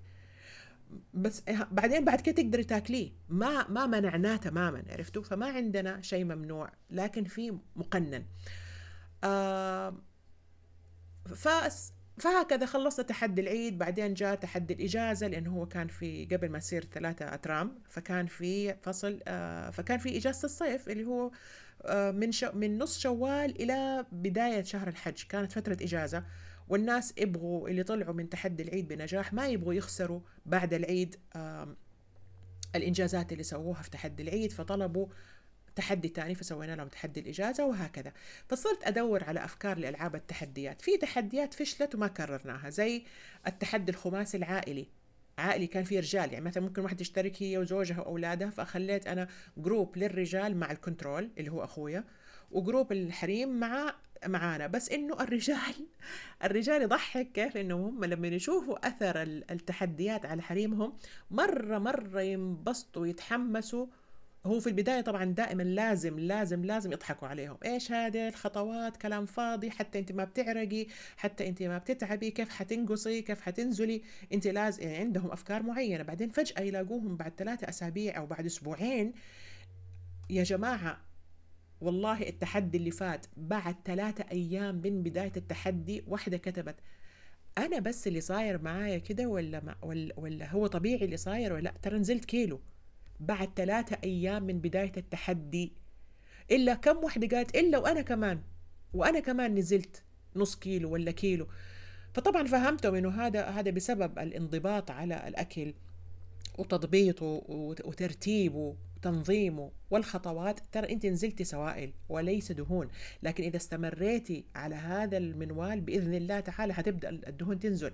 فالرجال أول شيء يبدأوا يتريقوا بعدين يشوفوا النتيجة ينصدموا إنه أوه والله نزلت وهي بتاكل معايا يعني. بس إنه في شوية التزام مثلا ما كان موجود من اول فيصير يقولوا طيب أسألي كوتشتك نقدر نشترك. يتفهم يتحمسوا في البداية. بعدين لما أنا خليتهم يشتركوا من جد في في في التحدي ما أدري إيش بهم كده كأنهم حسوا إنهم هبل. ماني فاهمة. ما حد فيهم التزم. يعني يمكن حوالي 15 رجال اشتركوا. ما حد ما حد فيهم التزم ما حد كان يدخل روابط ما حد كان يتكلم في الجروب. أنا خليت أخويا وقلت له أي سؤال يجيك اسألني هو وأنا أجاوبك وأنت تجاوبهم. يعني فين ابنك يا جحا؟ بس معليش خلينا نشوف إيش أخرتها معاهم. ولا أحد وكلهم انسحبوا بعدين. المهم قلت خلاص براحتهم هم يعني. أهم شيء حريمهم يكونوا معايا. فهذا التحدي الخماسي العائلي مع إنهم هم اللي كانوا طالبينه ما استمر.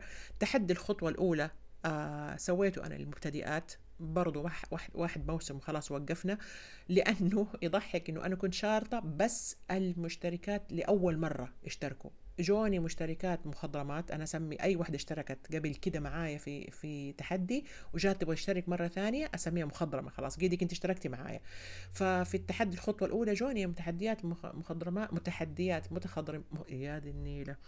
جو مشتركات مخضرمات قالوا يبغوا يشتركوا في التحدي الخطوة الأولى. قلت لهم هذا خاص بالمبتدئات. إلا وإلا وإلا دخلت اثنين ثلاثة أظن أو يعني قليل.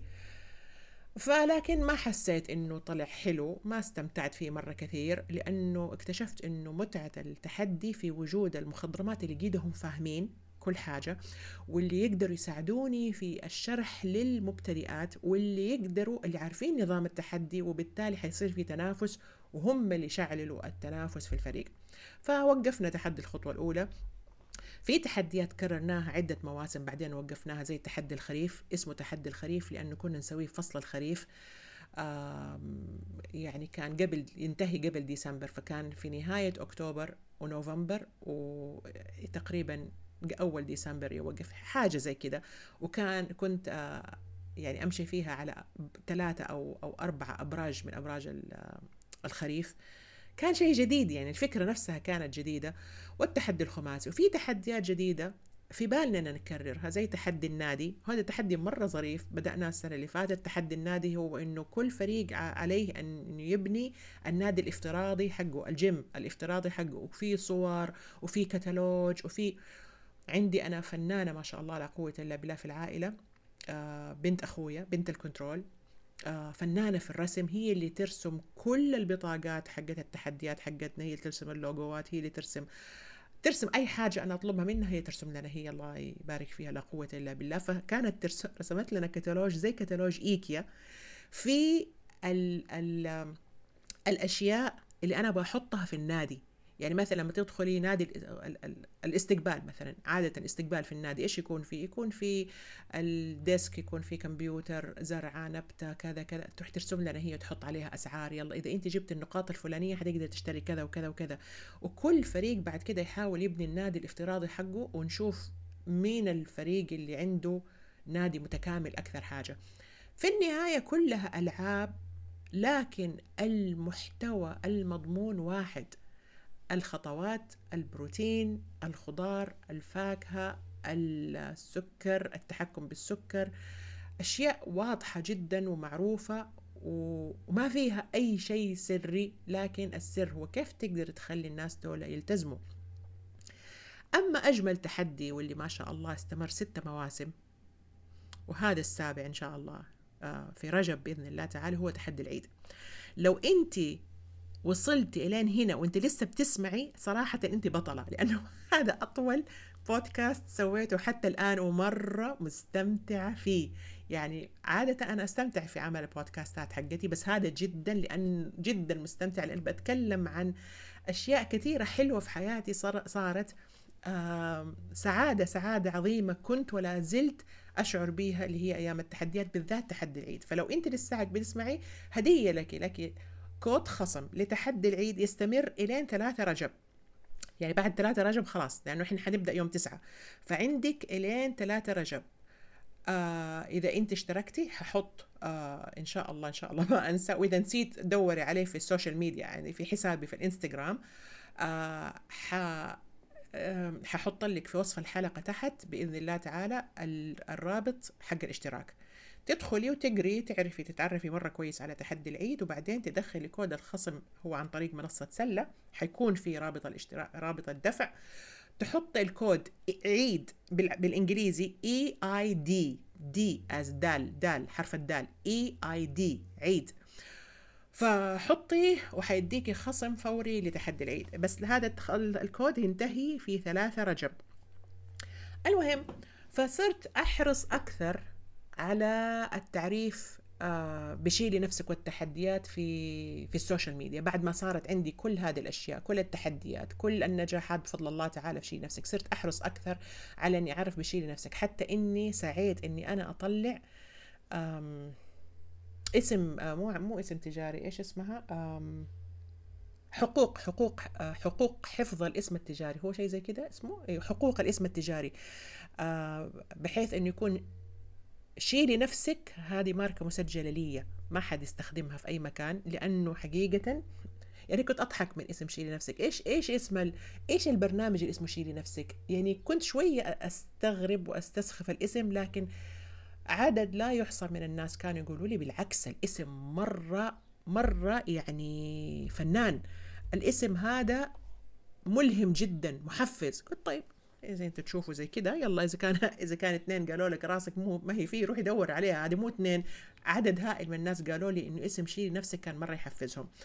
فصرت آه، أحرص أكثر إني أعرف اشيل نفسك بالتحديات أعمل بوستات أعمل إعلانات مدفوعة الثمن لأني أنا ما أتكلم كثير في سناب أحاول أحاول تجيني أيام كده أتكلم كثير بعدين أكسل وأبطل و... ولا ولا في انستغرام يعني مقلة بشكل عام في ال social media. آه فكنت أسوي إعلانات مدفوعة الثمن. بعدين اشتركت في دورة الدورة هذه من من سنتين تقريبا أنا مشتركة فيها وغالية جدا. آه، دورة يعني أمريكية. كيف تصيري coach online فهذه الدورة استفدت منها فوائد عظيمة ولا زلت. وتتكلم عن كل ما يخص التدريب أونلاين بالذات. إنك تكوني مدربة أونلاين سواء عن طريق سواء فيما يخص التسويق أو كتابة المحتوى أو الجداول أو التغذية أو كيف أنت ك coach تقدري تشتغلي على نفسك إلى آخره. وصرت كذلك أدرب بعض القريبات والصديقات في بيتي مجانا لأنه أنا أحتاج الخبرة التدريبية وجها لوجه يعني كوني أني أنا بس درست آه، وأنا بطبق اللي درسته على نفسي ما يعني أنه هذا كافي.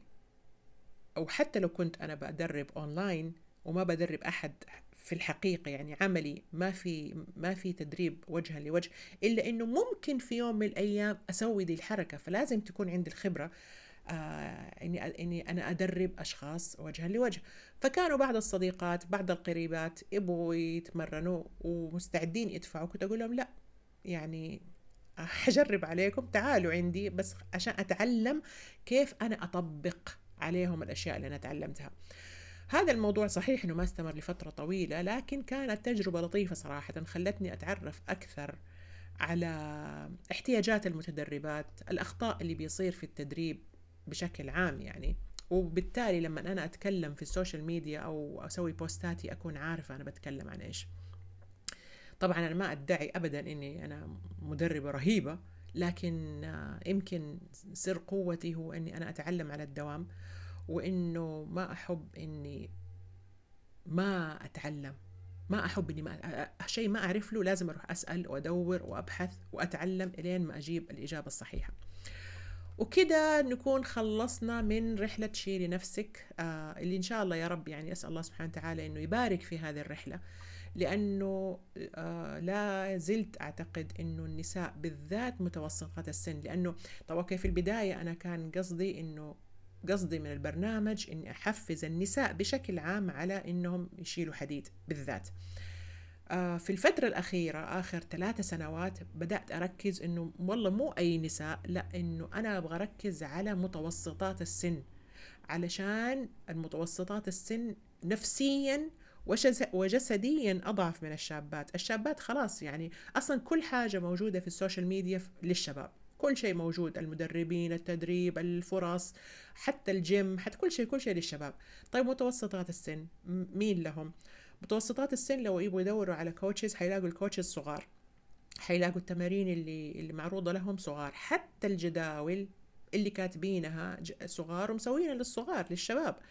لكن أنا كمتوسطة كمتدربة متوسطة السن. أنا الآن عمري تقريبا 58 سنة بالهجري بالميلادي 56 فأنا كمتوسطة سن لما أجرب الشغل التدريب اللي اللي كاتبينه ال coaches لي بناء على إنه ما في فرق كبير بين الكبار والصغار ألاقي إني أنا بتطلع لي إصابات ترى. مع إني أعرف إنه قوامي وتكنيكي مزبوط لأني أنا تدربت مع مدربة وجها لوجه مدربة جدا شاطرة ما شاء الله لا قوة إلا بالله وشافت ال form حقي وشافت التكنيك حقي وكله كان صح. فإذا معناها في شيء غلط في الموضوع. دائما يقول لك لا ما يفرق. التدريب للرجال زي التدريب للحريم التدريب للصغار زي التدريب للكبار. هذا كلام المدربين مو كلام. الدكاترة دائما يقول يقولوا من البدايه من قاصرها ياخذوها ويقولوا يا حريم يا كبار لا تتدربوا أصلا أثقال ولا تشيلوا ثقيل. أنا أرفض الكلام ده طبعا. لكن أنا قصدي المدربين نفسهم يقولوا ما في فرق. إلا في فرق. طبعا كل المدربين اللي بيقولوا ده الكلام يا للمفاجأة كلهم صغار. ما كبروا ما بدأوا يشعروا إيش تأثير التمرين حق الشباب على أجسامهم زي ما أنا شعرت.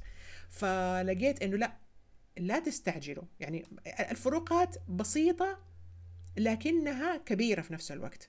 لا تستعجلي يا متوسطة السن في رفع الوزن. لا يعني تحسي بنفسك صغيرة وتقاري نفسك بالشباب. ما أنت صغيرة لازم تحترمي عمرك. لكن في نفس الوقت من احترام العمر إنك أنت تقوي نفسك. ما حتكوني قوية زي زي اللي عمرها 30 سنة لكنك حتكوني قوية إن شاء الله. وهذا اللي أنا أبغاه. أنا ما راح أتمرن علشان أنا قربت من الستين. ما راح أتمرن عشان يصير تصير قوتي كأني أنا لساني 35 سنة. حتى لو شفت الشيء هذا مثلا مع الكوتشز الأمريكان أو كثير من الأمريكان فرق فرق. أنا أنا توي بادئة ترى أنا بدأت التدري التمرين وأنا عمري 47 سنة. هذولاك اللي بتشوفوهم أعمارهم 60 و70 وبيسووا أشياء ما تتسوى ترى غالبهم أغلبهم كانوا يعني رياضيين من المراهقة فجسمهم أصلا قوي. مو زينا إحنا الله المستعان ما تربى ما تلقينا تربية رياضية من الصغر قاعدين في بيوت مقفلة ما في طلوع في الشمس ما في حركة ما في إلا يعني الحركة الوحيدة اللي كنا نسويها هو شغل البيت. شغل البيت وشغل الأطفال. بطريقة بتكنيك ما هو مزبوط بطريقة ما هي صحيحة ما قوينا العضلات. ففجأة لما نيجي نبغى نتمرن وإحنا اعمارنا خمسين بتمرين شباب أعمارهم 25 و35 أكيد حتجينا إصابة فلا بد من التدرج لابد إنه الشيء اللي اللي العشرينيات والثلاثينيات يسووه في أسبوع إحنا نسويه في ثلاثة أسابيع. بكل بساطة هل حنقدر نسوي زيهم؟ أيوه ان شاء الله. إلى حد كبير جدا نقدر نسوي زيهم لكن مش بنفس السرعة. وهذا الشيء لازم نحطه في بالنا. ف ما أعرف أنا إيش اللي وصلني لهنا. نسيت نسيت أنا أنا إيش اللي خلاني أوصل لهنا. فالمهم إنه آه عشان نبغى نقفل لأنه ما شاء الله لا قوة إلا بالله يعني ساعة ونص إلى الآن تقريبا إحنا قاعدين نتكلم. فهذه فكرة شيل نفسك إنه صار التركيز فيها على المتوسطات السن. ما ما عادني أكتب للشباب. الشباب ما شاء الله أو الشابات. الشابات عندهم كل الإنترنت يدوروا فيه ويناسبهم لكن متوسطات السن ما لهم ما لهم كثير للأسف. على الأقل ما في حسابات عربية تتكلم مع متوسطات السن إيش ممكن يسووا فحسيت إنه من واجبي إني أنا أضحي عشان خاطر متوسطات السن. الآن آخر حاجة أبغى أختم فيها أبغى أدي نصائح للمتدربات وللمدربات. طيب لأنه إن شاء الله حيكون في النوعين يسمعوني. نصائح المتدربات أول حاجة. لا تستحي تسألي استغل اشتراكك مع أي كوتش أنت مشتركة معاها أو معاه في الأسئلة والتعلم. يعني لا تقولي مثلا والله أنا طفشت الكوتش من كثره ما أسألها أو إنه في سؤال بس أنا خايفة إني أسأل لأنه خلاص هي أرسلت لي جدول. لا لا هي كوتش ماخذه كوتش يعني إيه مدرب. مو هدفها بس إنها تكتب لك الجدول وتروحي. وخلاص مع السلامة. إلا إذا كانت باقتك زي كده. يعني في بعض الباقات تكون آه فقط إنك أنت تطلبي منها الجدول هي تعطيك الجدول المناسب لك ومع السلامة. لكن أنا أقصد إذا كانت باقتك كاملة تشمل المتابعة تشمل السؤال لا تستحي تسألي. حتى لو كان يوميا تسأليها سؤال سؤالين عادي. والمفترض إنه المدربة تقبل هذا الموضوع بصدر رحب. وإذا ما قبلت الموضوع بصدر رحب وتضايقت وقاعد تقول لك إيش بكل شوية تسأليني. إلغي اشتراكك معاها هي ما تستحق إنها تكون مدربة بكل بساطة. آه فلا تستحي لأنه المدربة لابد إنها تعرف إيش العراقيل اللي بتواجهك كمتدربة عشان تعرف تحط لك الجدول المناسب. إذا أنت كان عندك مشاكل صحية معينة لا تخبي عليها. قولي لها كل فتفوتة في أمورك الصحية عشان لا تعطيك شيء هي ما هي عارفة إنه عندك وتجيب فيك العيد وهي ما تدري. وبعدين تجي تقولي والله أنا اشتركت مع الكوتش الفلانية وجاتني إصابة. لا ما ينفع زي كده. فلا تستحي تقولي لها وتسأليها وتستغلي اشتراكك معاها. لا تسألي في أوقات غريبة.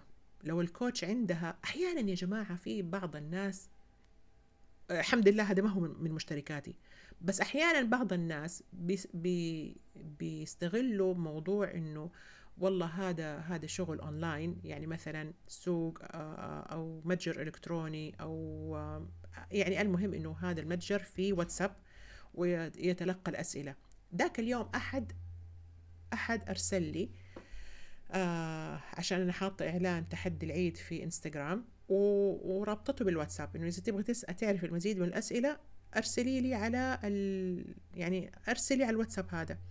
فأرسلت الساعة واحدة الليل which is عادي لأنه خلاص يعني لما أنا أشوف الرسالة لما أصحى أشوف الرسالة أجاوبها.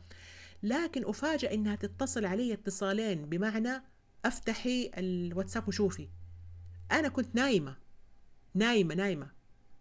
وأصحى على اتصال واتساب من شخص ما أعرفه الساعة واحدة وشوية في الليل علشان أشوف رسالتها. لا يعني مرة شيء غريب كان حقيقة غريب. فلا تسألوا في أوقات غريبة سواء كان كوتش تعرفوهم ما تعرفوهم متجر إلكتروني أي شيء. لا في أوقات معينة متعارف عليها إن هي أوقات دوام. آه ولو كانت الكوتش حقتك مثلا محددة إنه في أيام إجازة ارسلي رسالتك ولا تنتظر الرد. ارسلي رسالتك عشان لا تنسي. ارسلي سؤالك عشان لا تنسي إيش هو سؤالك. فأرسلي لها قولي لها مثلا السلام عليكم معلش يا كوتش. آه أنا آسفة إني أرسلت لك هذه الرسالة أنا أعرف إنه هو يوم إجازتك. لكن وقت ما تبغي آه وقت ما تشوفي إنه مناسب إنك تردي ردي. فاحيانا الكوتش تقدر ترد هذه الفترة واحيانا ما تقدر. فلو ما ردت لا تنقديها لأنه هذا وقت إجازتها. هي إنسان. عندها التزامات. قد تكون في إجازة قد تكون بتسوق قد تكون مع أهلها قد يكون عندها ضيوف قد تكون ما لها نفس أصلا ترد على أحد. فما ينفع إنك أنت يعني يعني إنك أنت تسأليها في وقت إجازتها وتتوقعي إنها ترد عليك إذا ردت جزاها الله خير ما ردت من حقها. لا تشارك الناس الثانيين جداولك وهذا الشيء أنا أشوفه مرة منتشر. يعني من باب إنه عادي مو أنا دفعت لها الجدول حق فلوس الجدول حقها خلاص عادي أقدر أدي لأختي والأمي والصاحبتي. لا ما ينفع زي كده لأنه هذا تعبها وجهدها. إذا هي تسمح أوكي ما في مشكلة هي سامحة. لكن إذا هي قالت لك أنا ما ما أحلل أو ما أسمح بهذا الموضوع أنا مسوي الجدول هذا عشان خاطرك أنت حسب ظروفك واحتياجاتك وحسب مثلا مشاكلك الصحية. آه فأنت تعطيه لأحد تاني. أنا ما أعرف إيش ظروفها واحتياجاتها ومشاكلها الصحية. ما أعرف إيش التكنيك حقها. ما أعرف إيش إيش الخلفية حقتها. وبعدين في النهاية هي تنصاب وتقولي والله هذا من جدول كوتش هنا. لا ما ينفع. هذا شيء هذا شيء رقم واحد. رقم اثنين أنت بتحرم الكوتش من انها هي تستفيد. إنه أحد تاني إنه هذه صاحبتك تروح تشترك معاها. وهذا الشيء أنا أستغرب يعني كيف الناس يبغوا يستفيدوا ما يبغوا غيرهم يستفيد؟ يعني أنا مثلا لما كتبت مثلا أديكم مثال. لما كتبت قصتي مع السرطان ونشرته في كتاب قبل 13 14 سنة. والكتاب هذا كان ينباع يعني في جرير وكان يعني وفي في العبيكان وقتها يعني كان ينباع في أماكن كثير. فكانت تجيني رسائل في تويتر قلت لكم أنا كنت هامورة وقتها كانت تجيني رسالة في تويتر إنه أنا أتمنى إنك أنت تعطيني الكتاب مجانا. الكتاب كان بسبعة وعشرين ريال. أنا تكلفت فيه والله ما أذكر كم يمكن خمسة وعشرين ألف ريال علشان أطبع الكتاب هذا. لو كل الناس جو سألوني إنه أنا أدي لهم الكتاب هذا مجانا أنا كيف حأطلع تكلفة طبع الكتاب فضلا عن إني أنا أستفيد أو أربح منه؟ كيف؟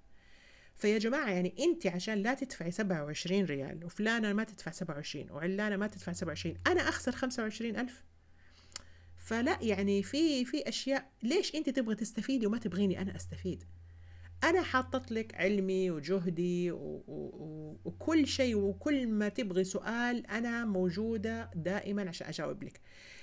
انت دفعتي فلوس فلوس الجدول حقك لا تديه لأختك ولا لقريبتك ولا صاحبتك. خلي أختك وقريبتك وصاحبتك تشترك معايا وتفيدني وتستفيد.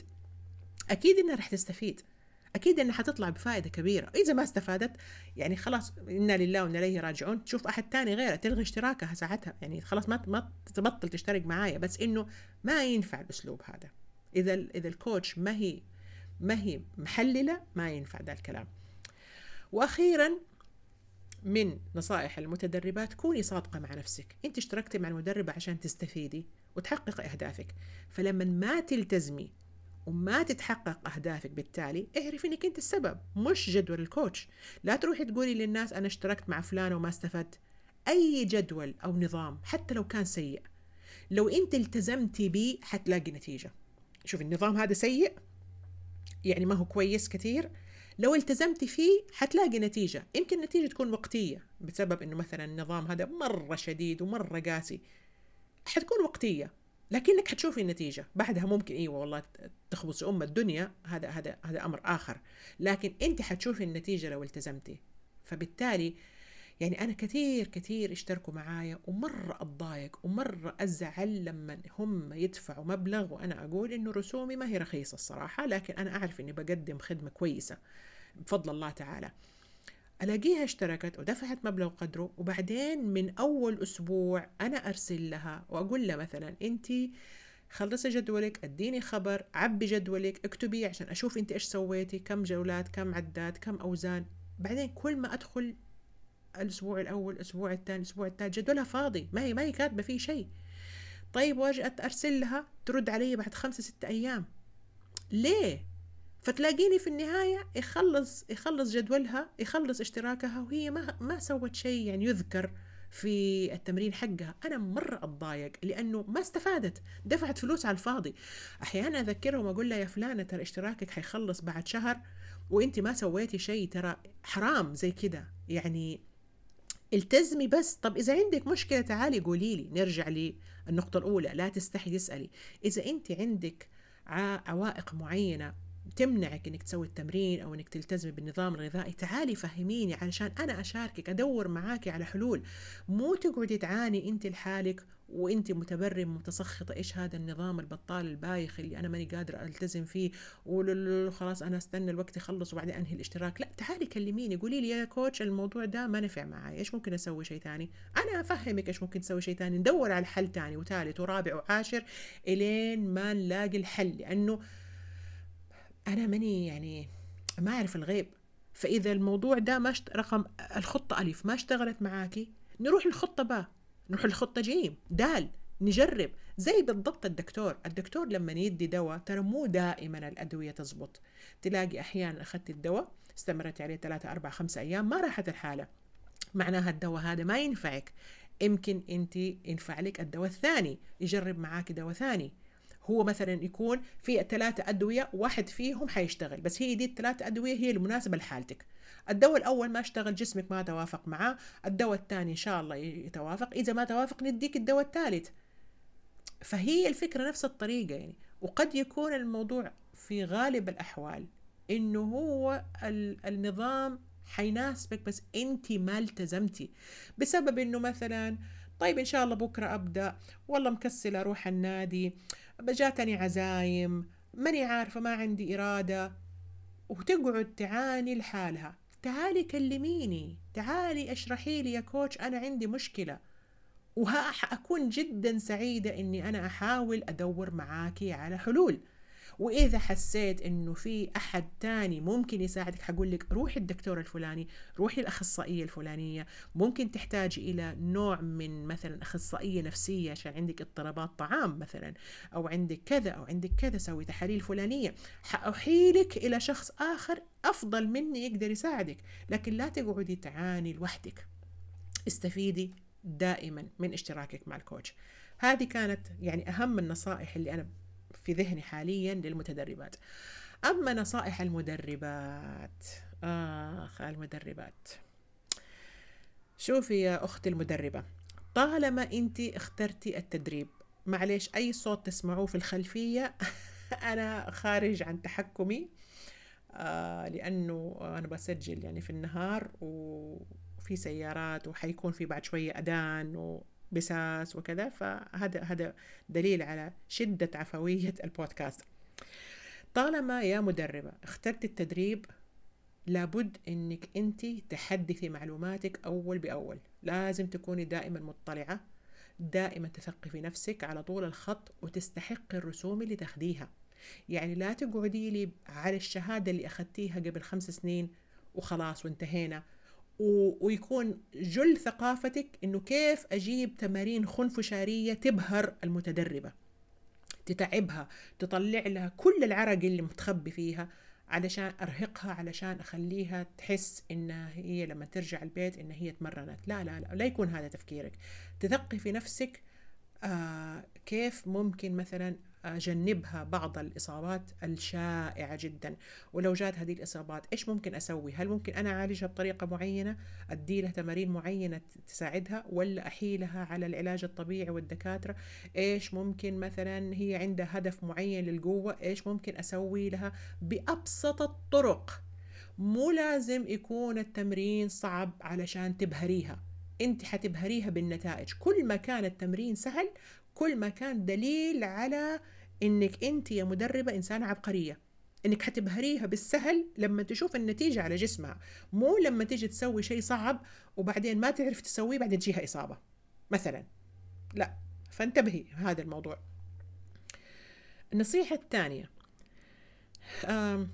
مو مشكلة إنك تطلعي من النت جداول جاهزة وتستعمليها مع عميلاتك. ما هو عيب. ما هو عيب إنك أنت تدوري في النت على جداول جاهزة. عشان تختصر عليك الطريق أو كبداية مثلا وتستعمليها مع عميلاتك المشكلة هي إنك أنت تسوي قص ولصق. تسوي سيلكت اول تدي نفس الجدول لعميلة رقم واحد واثنين وأربعة وثمانية وعشرة واثناش. هذه هي المشكلة. بدون ما تراعي حالتهم الصحية بدون ما تراعي قدراتهم إيش يقدروا يسووا إيش ما يقدروا يسووا. بدون ما تراعي أعمارهم ترى هم يقدروا يطلعوا جداول جاهزة من من النت. لكن ليش اشتركوا معاكي؟ اشتركوا معاكي عشان هم ما يعرفوا إيش اللي يصلح لهم من دي التمارين وإيش ما يصلح لهم. قديش نحط لهم عدات قديش نحط لهم أوزان. أنا اشتركت مرة مع واحد من الكوتشز وأداني تمارين مرة رهيبة وممتازة. آه لكن كانت عداتها عالية إلى 15 إلى 20 ولما تكلمت معاه في الموضوع ده قال لي عادي النساء يعني يتحملوا يتحملوا يعني يعني درجة تحملهم واستشفائهم عالية. طيب درجة تحملي واستشفائي عالية بس مو تقتلني بالتمرين كنت أطلع من التمرين دايبة دايبة عشان أنا إنسانة عندي عقدة الكمال والمثالية وهو قال يبغى عشرين يعني لازم أجيب عشرين. وطبعا مع الزيادة التدريجية في الأوزان كان هذا شيء مرة مرهق. وقد يكون هذا واحدة من الأسباب اللي أدت إلى مثلا دائما تكرر إصابات مثلا عندي في الورك عندي في الكتف عندي في الركبة بسبب أنه أصلا غضاريفي وأربطتي كبيرة في السن. حتى لو أنا كنت قوية أنا, كبيرة في السن فما تديني نفس اللي بتديه للشباب.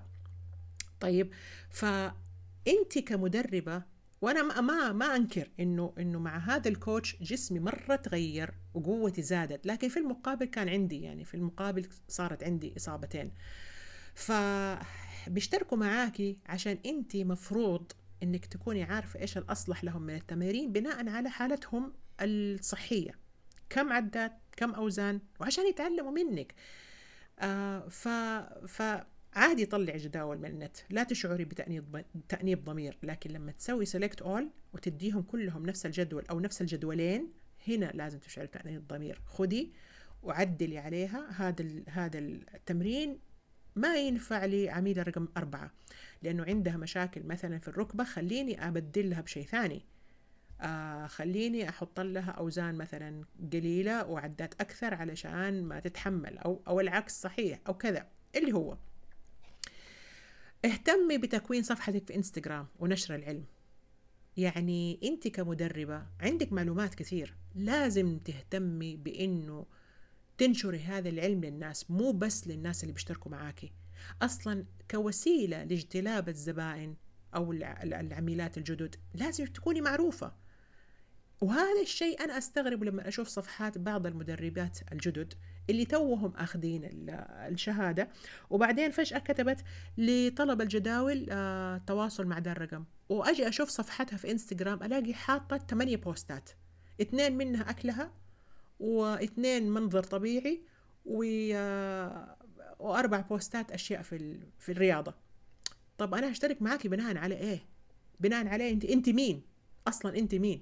لكن لما تهتمي بإنك تكبري صفحتك في إنستغرام وتخلي فيها آه، فوائد كثير كثير كثير. وتعلمي تعلميني أنا كمتابعة أبدأ أتعلم منك.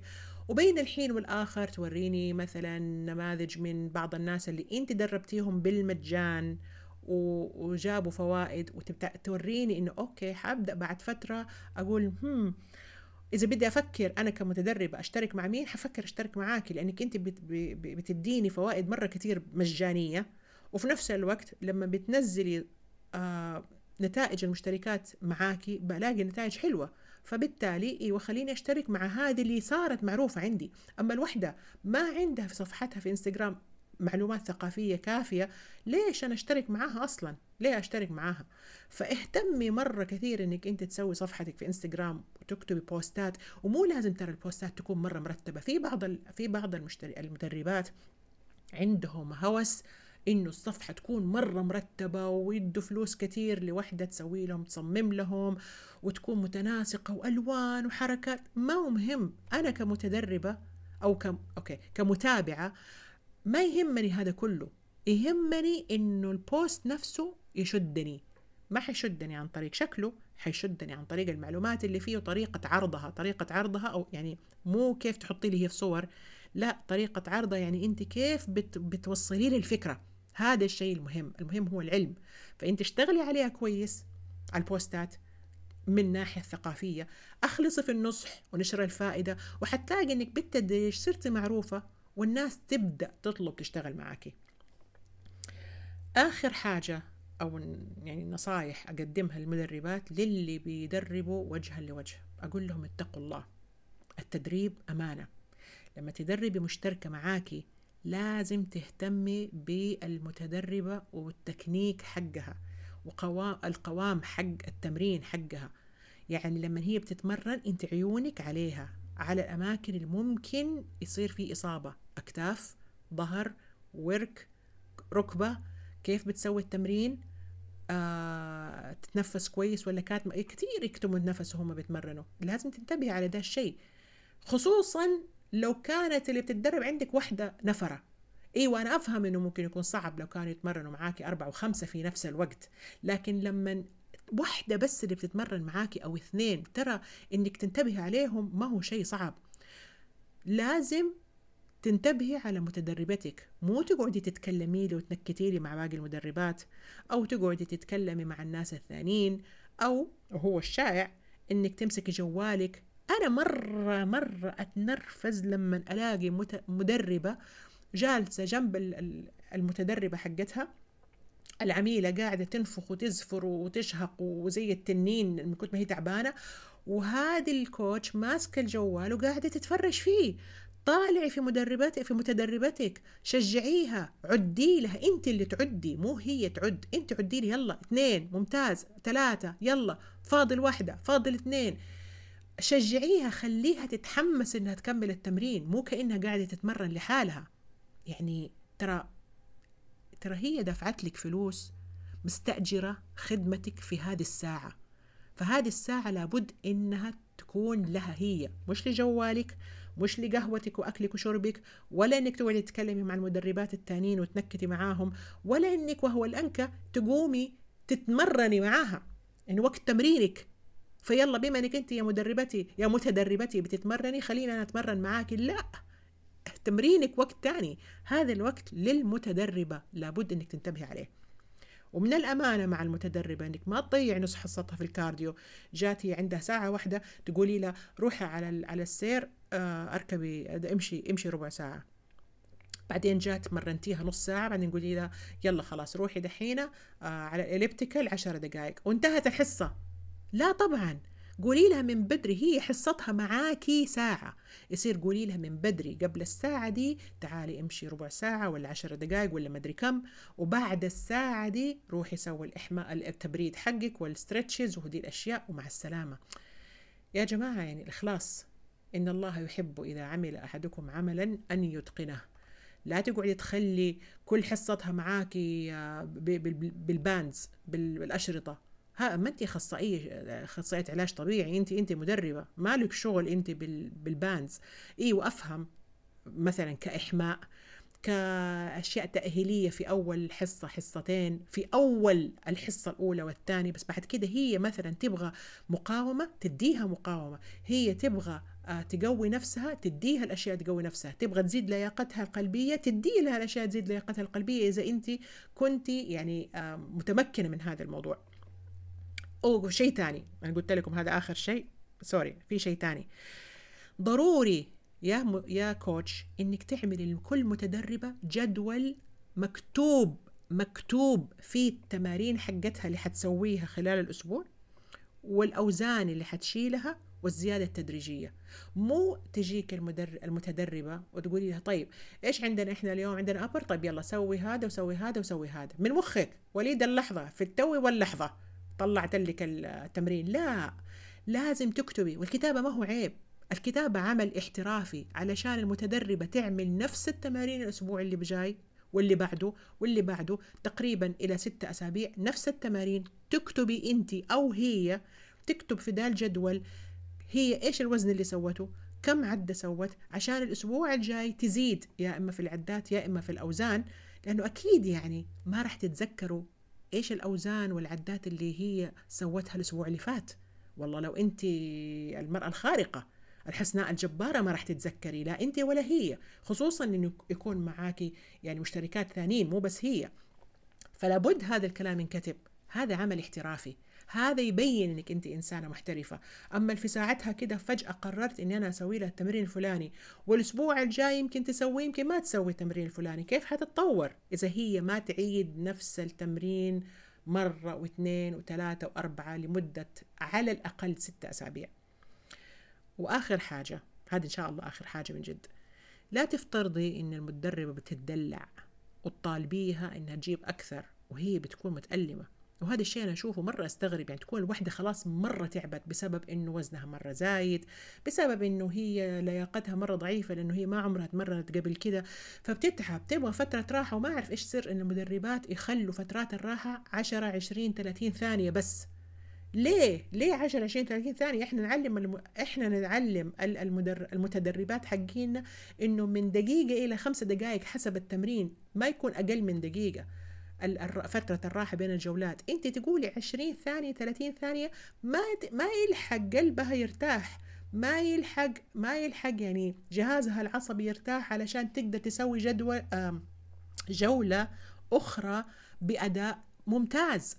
ليه تبغى تعبيها هل هو هل هو انت عندك انه هي لما تتعب بهذه الطريقة أفضل لها؟ ولا هو وخليكي صريحة مع نفسك لما هي تشعر إنها تعبانة مرة حتشعر إنه أوه جد آه تمريني ممتاز اليوم. لا التمرين الممتاز مو هو التمرين اللي يموتك دحين. هو التمرين اللي يخليكي تعبانة ومجهدة إلى حد ما بس أنت تطلعي من النادي أنت نشيطة وتقعدي نشيطة باقي اليوم. أما التمرين اللي يقتلك في النادي وبعد النادي وتقعدي طول اليوم نايمة ومرمية على السرير هذا ما هو تمرين صحيح. هذا ما هو تمرين كويس. أخيرا الحمد لله قربنا على الساعتين ما أبغى أوصل ساعتين. مرة استمتعت في البودكاست هذا وأرجو إنكم تكونوا استمتعتوا. أنا مرة واضح إني أنا مرة متحمسة. ف يا ريتكم تكتبوا لي يعني إيش إيش رأيكم في البودكاست. آه، هل تحبوا دي النوعية من البودكاستات اللي تكون عفوية جدا وما فيها أي نوع من أنواع التعديلات؟ آه اللي يكون فيها كلام شخصي كثير أتكلم فيه عن نفسي أحيانا يعني وعن ذكرياتي وكذا ولا تحبوا إن تكون تكون المواضيع يعني كذا آه مجردة وموضوعية تماما. آه إذا عجبكم البودكاست وأرجو إنه يعجبكم حطوا لي آه تعليق ونجم خمسة نجوم أقل من خمسة نجوم لا تحطوا. والله ما عجبكم البودكاست ولا ضايقتكم ولا حسيت إنه ثرثارة ومدري إيش و... لا تسمعوا لي بس سووا unfollow ولا تسمعوا لي. لكن لا تحطوا لي أربع نجمات ولا ثلاثة نجمات لأنه هذا يعني شوية يعني كذا يحبط. ويعني السنة إدخال السرور على قلب المسلم. ما تبغى تدخل السرور على قلب المسلم لا تدخلي على قلبه الحزن وال... وال... والإحباط. فيا تحطي لي خمسة يا جزاك الله خير لا تحطي بس أنا أقترح إنك تحطي خمسة. مرة أشكركم على الاستماع ونشوفك إن شاء الله في الحلقة الجاية. لا تنسي كود الخصم واشتركي في تحدي العيد. أنا أوعدك إن شاء الله ما حتندمي. والسلام عليكم ورحمة الله وبركاته.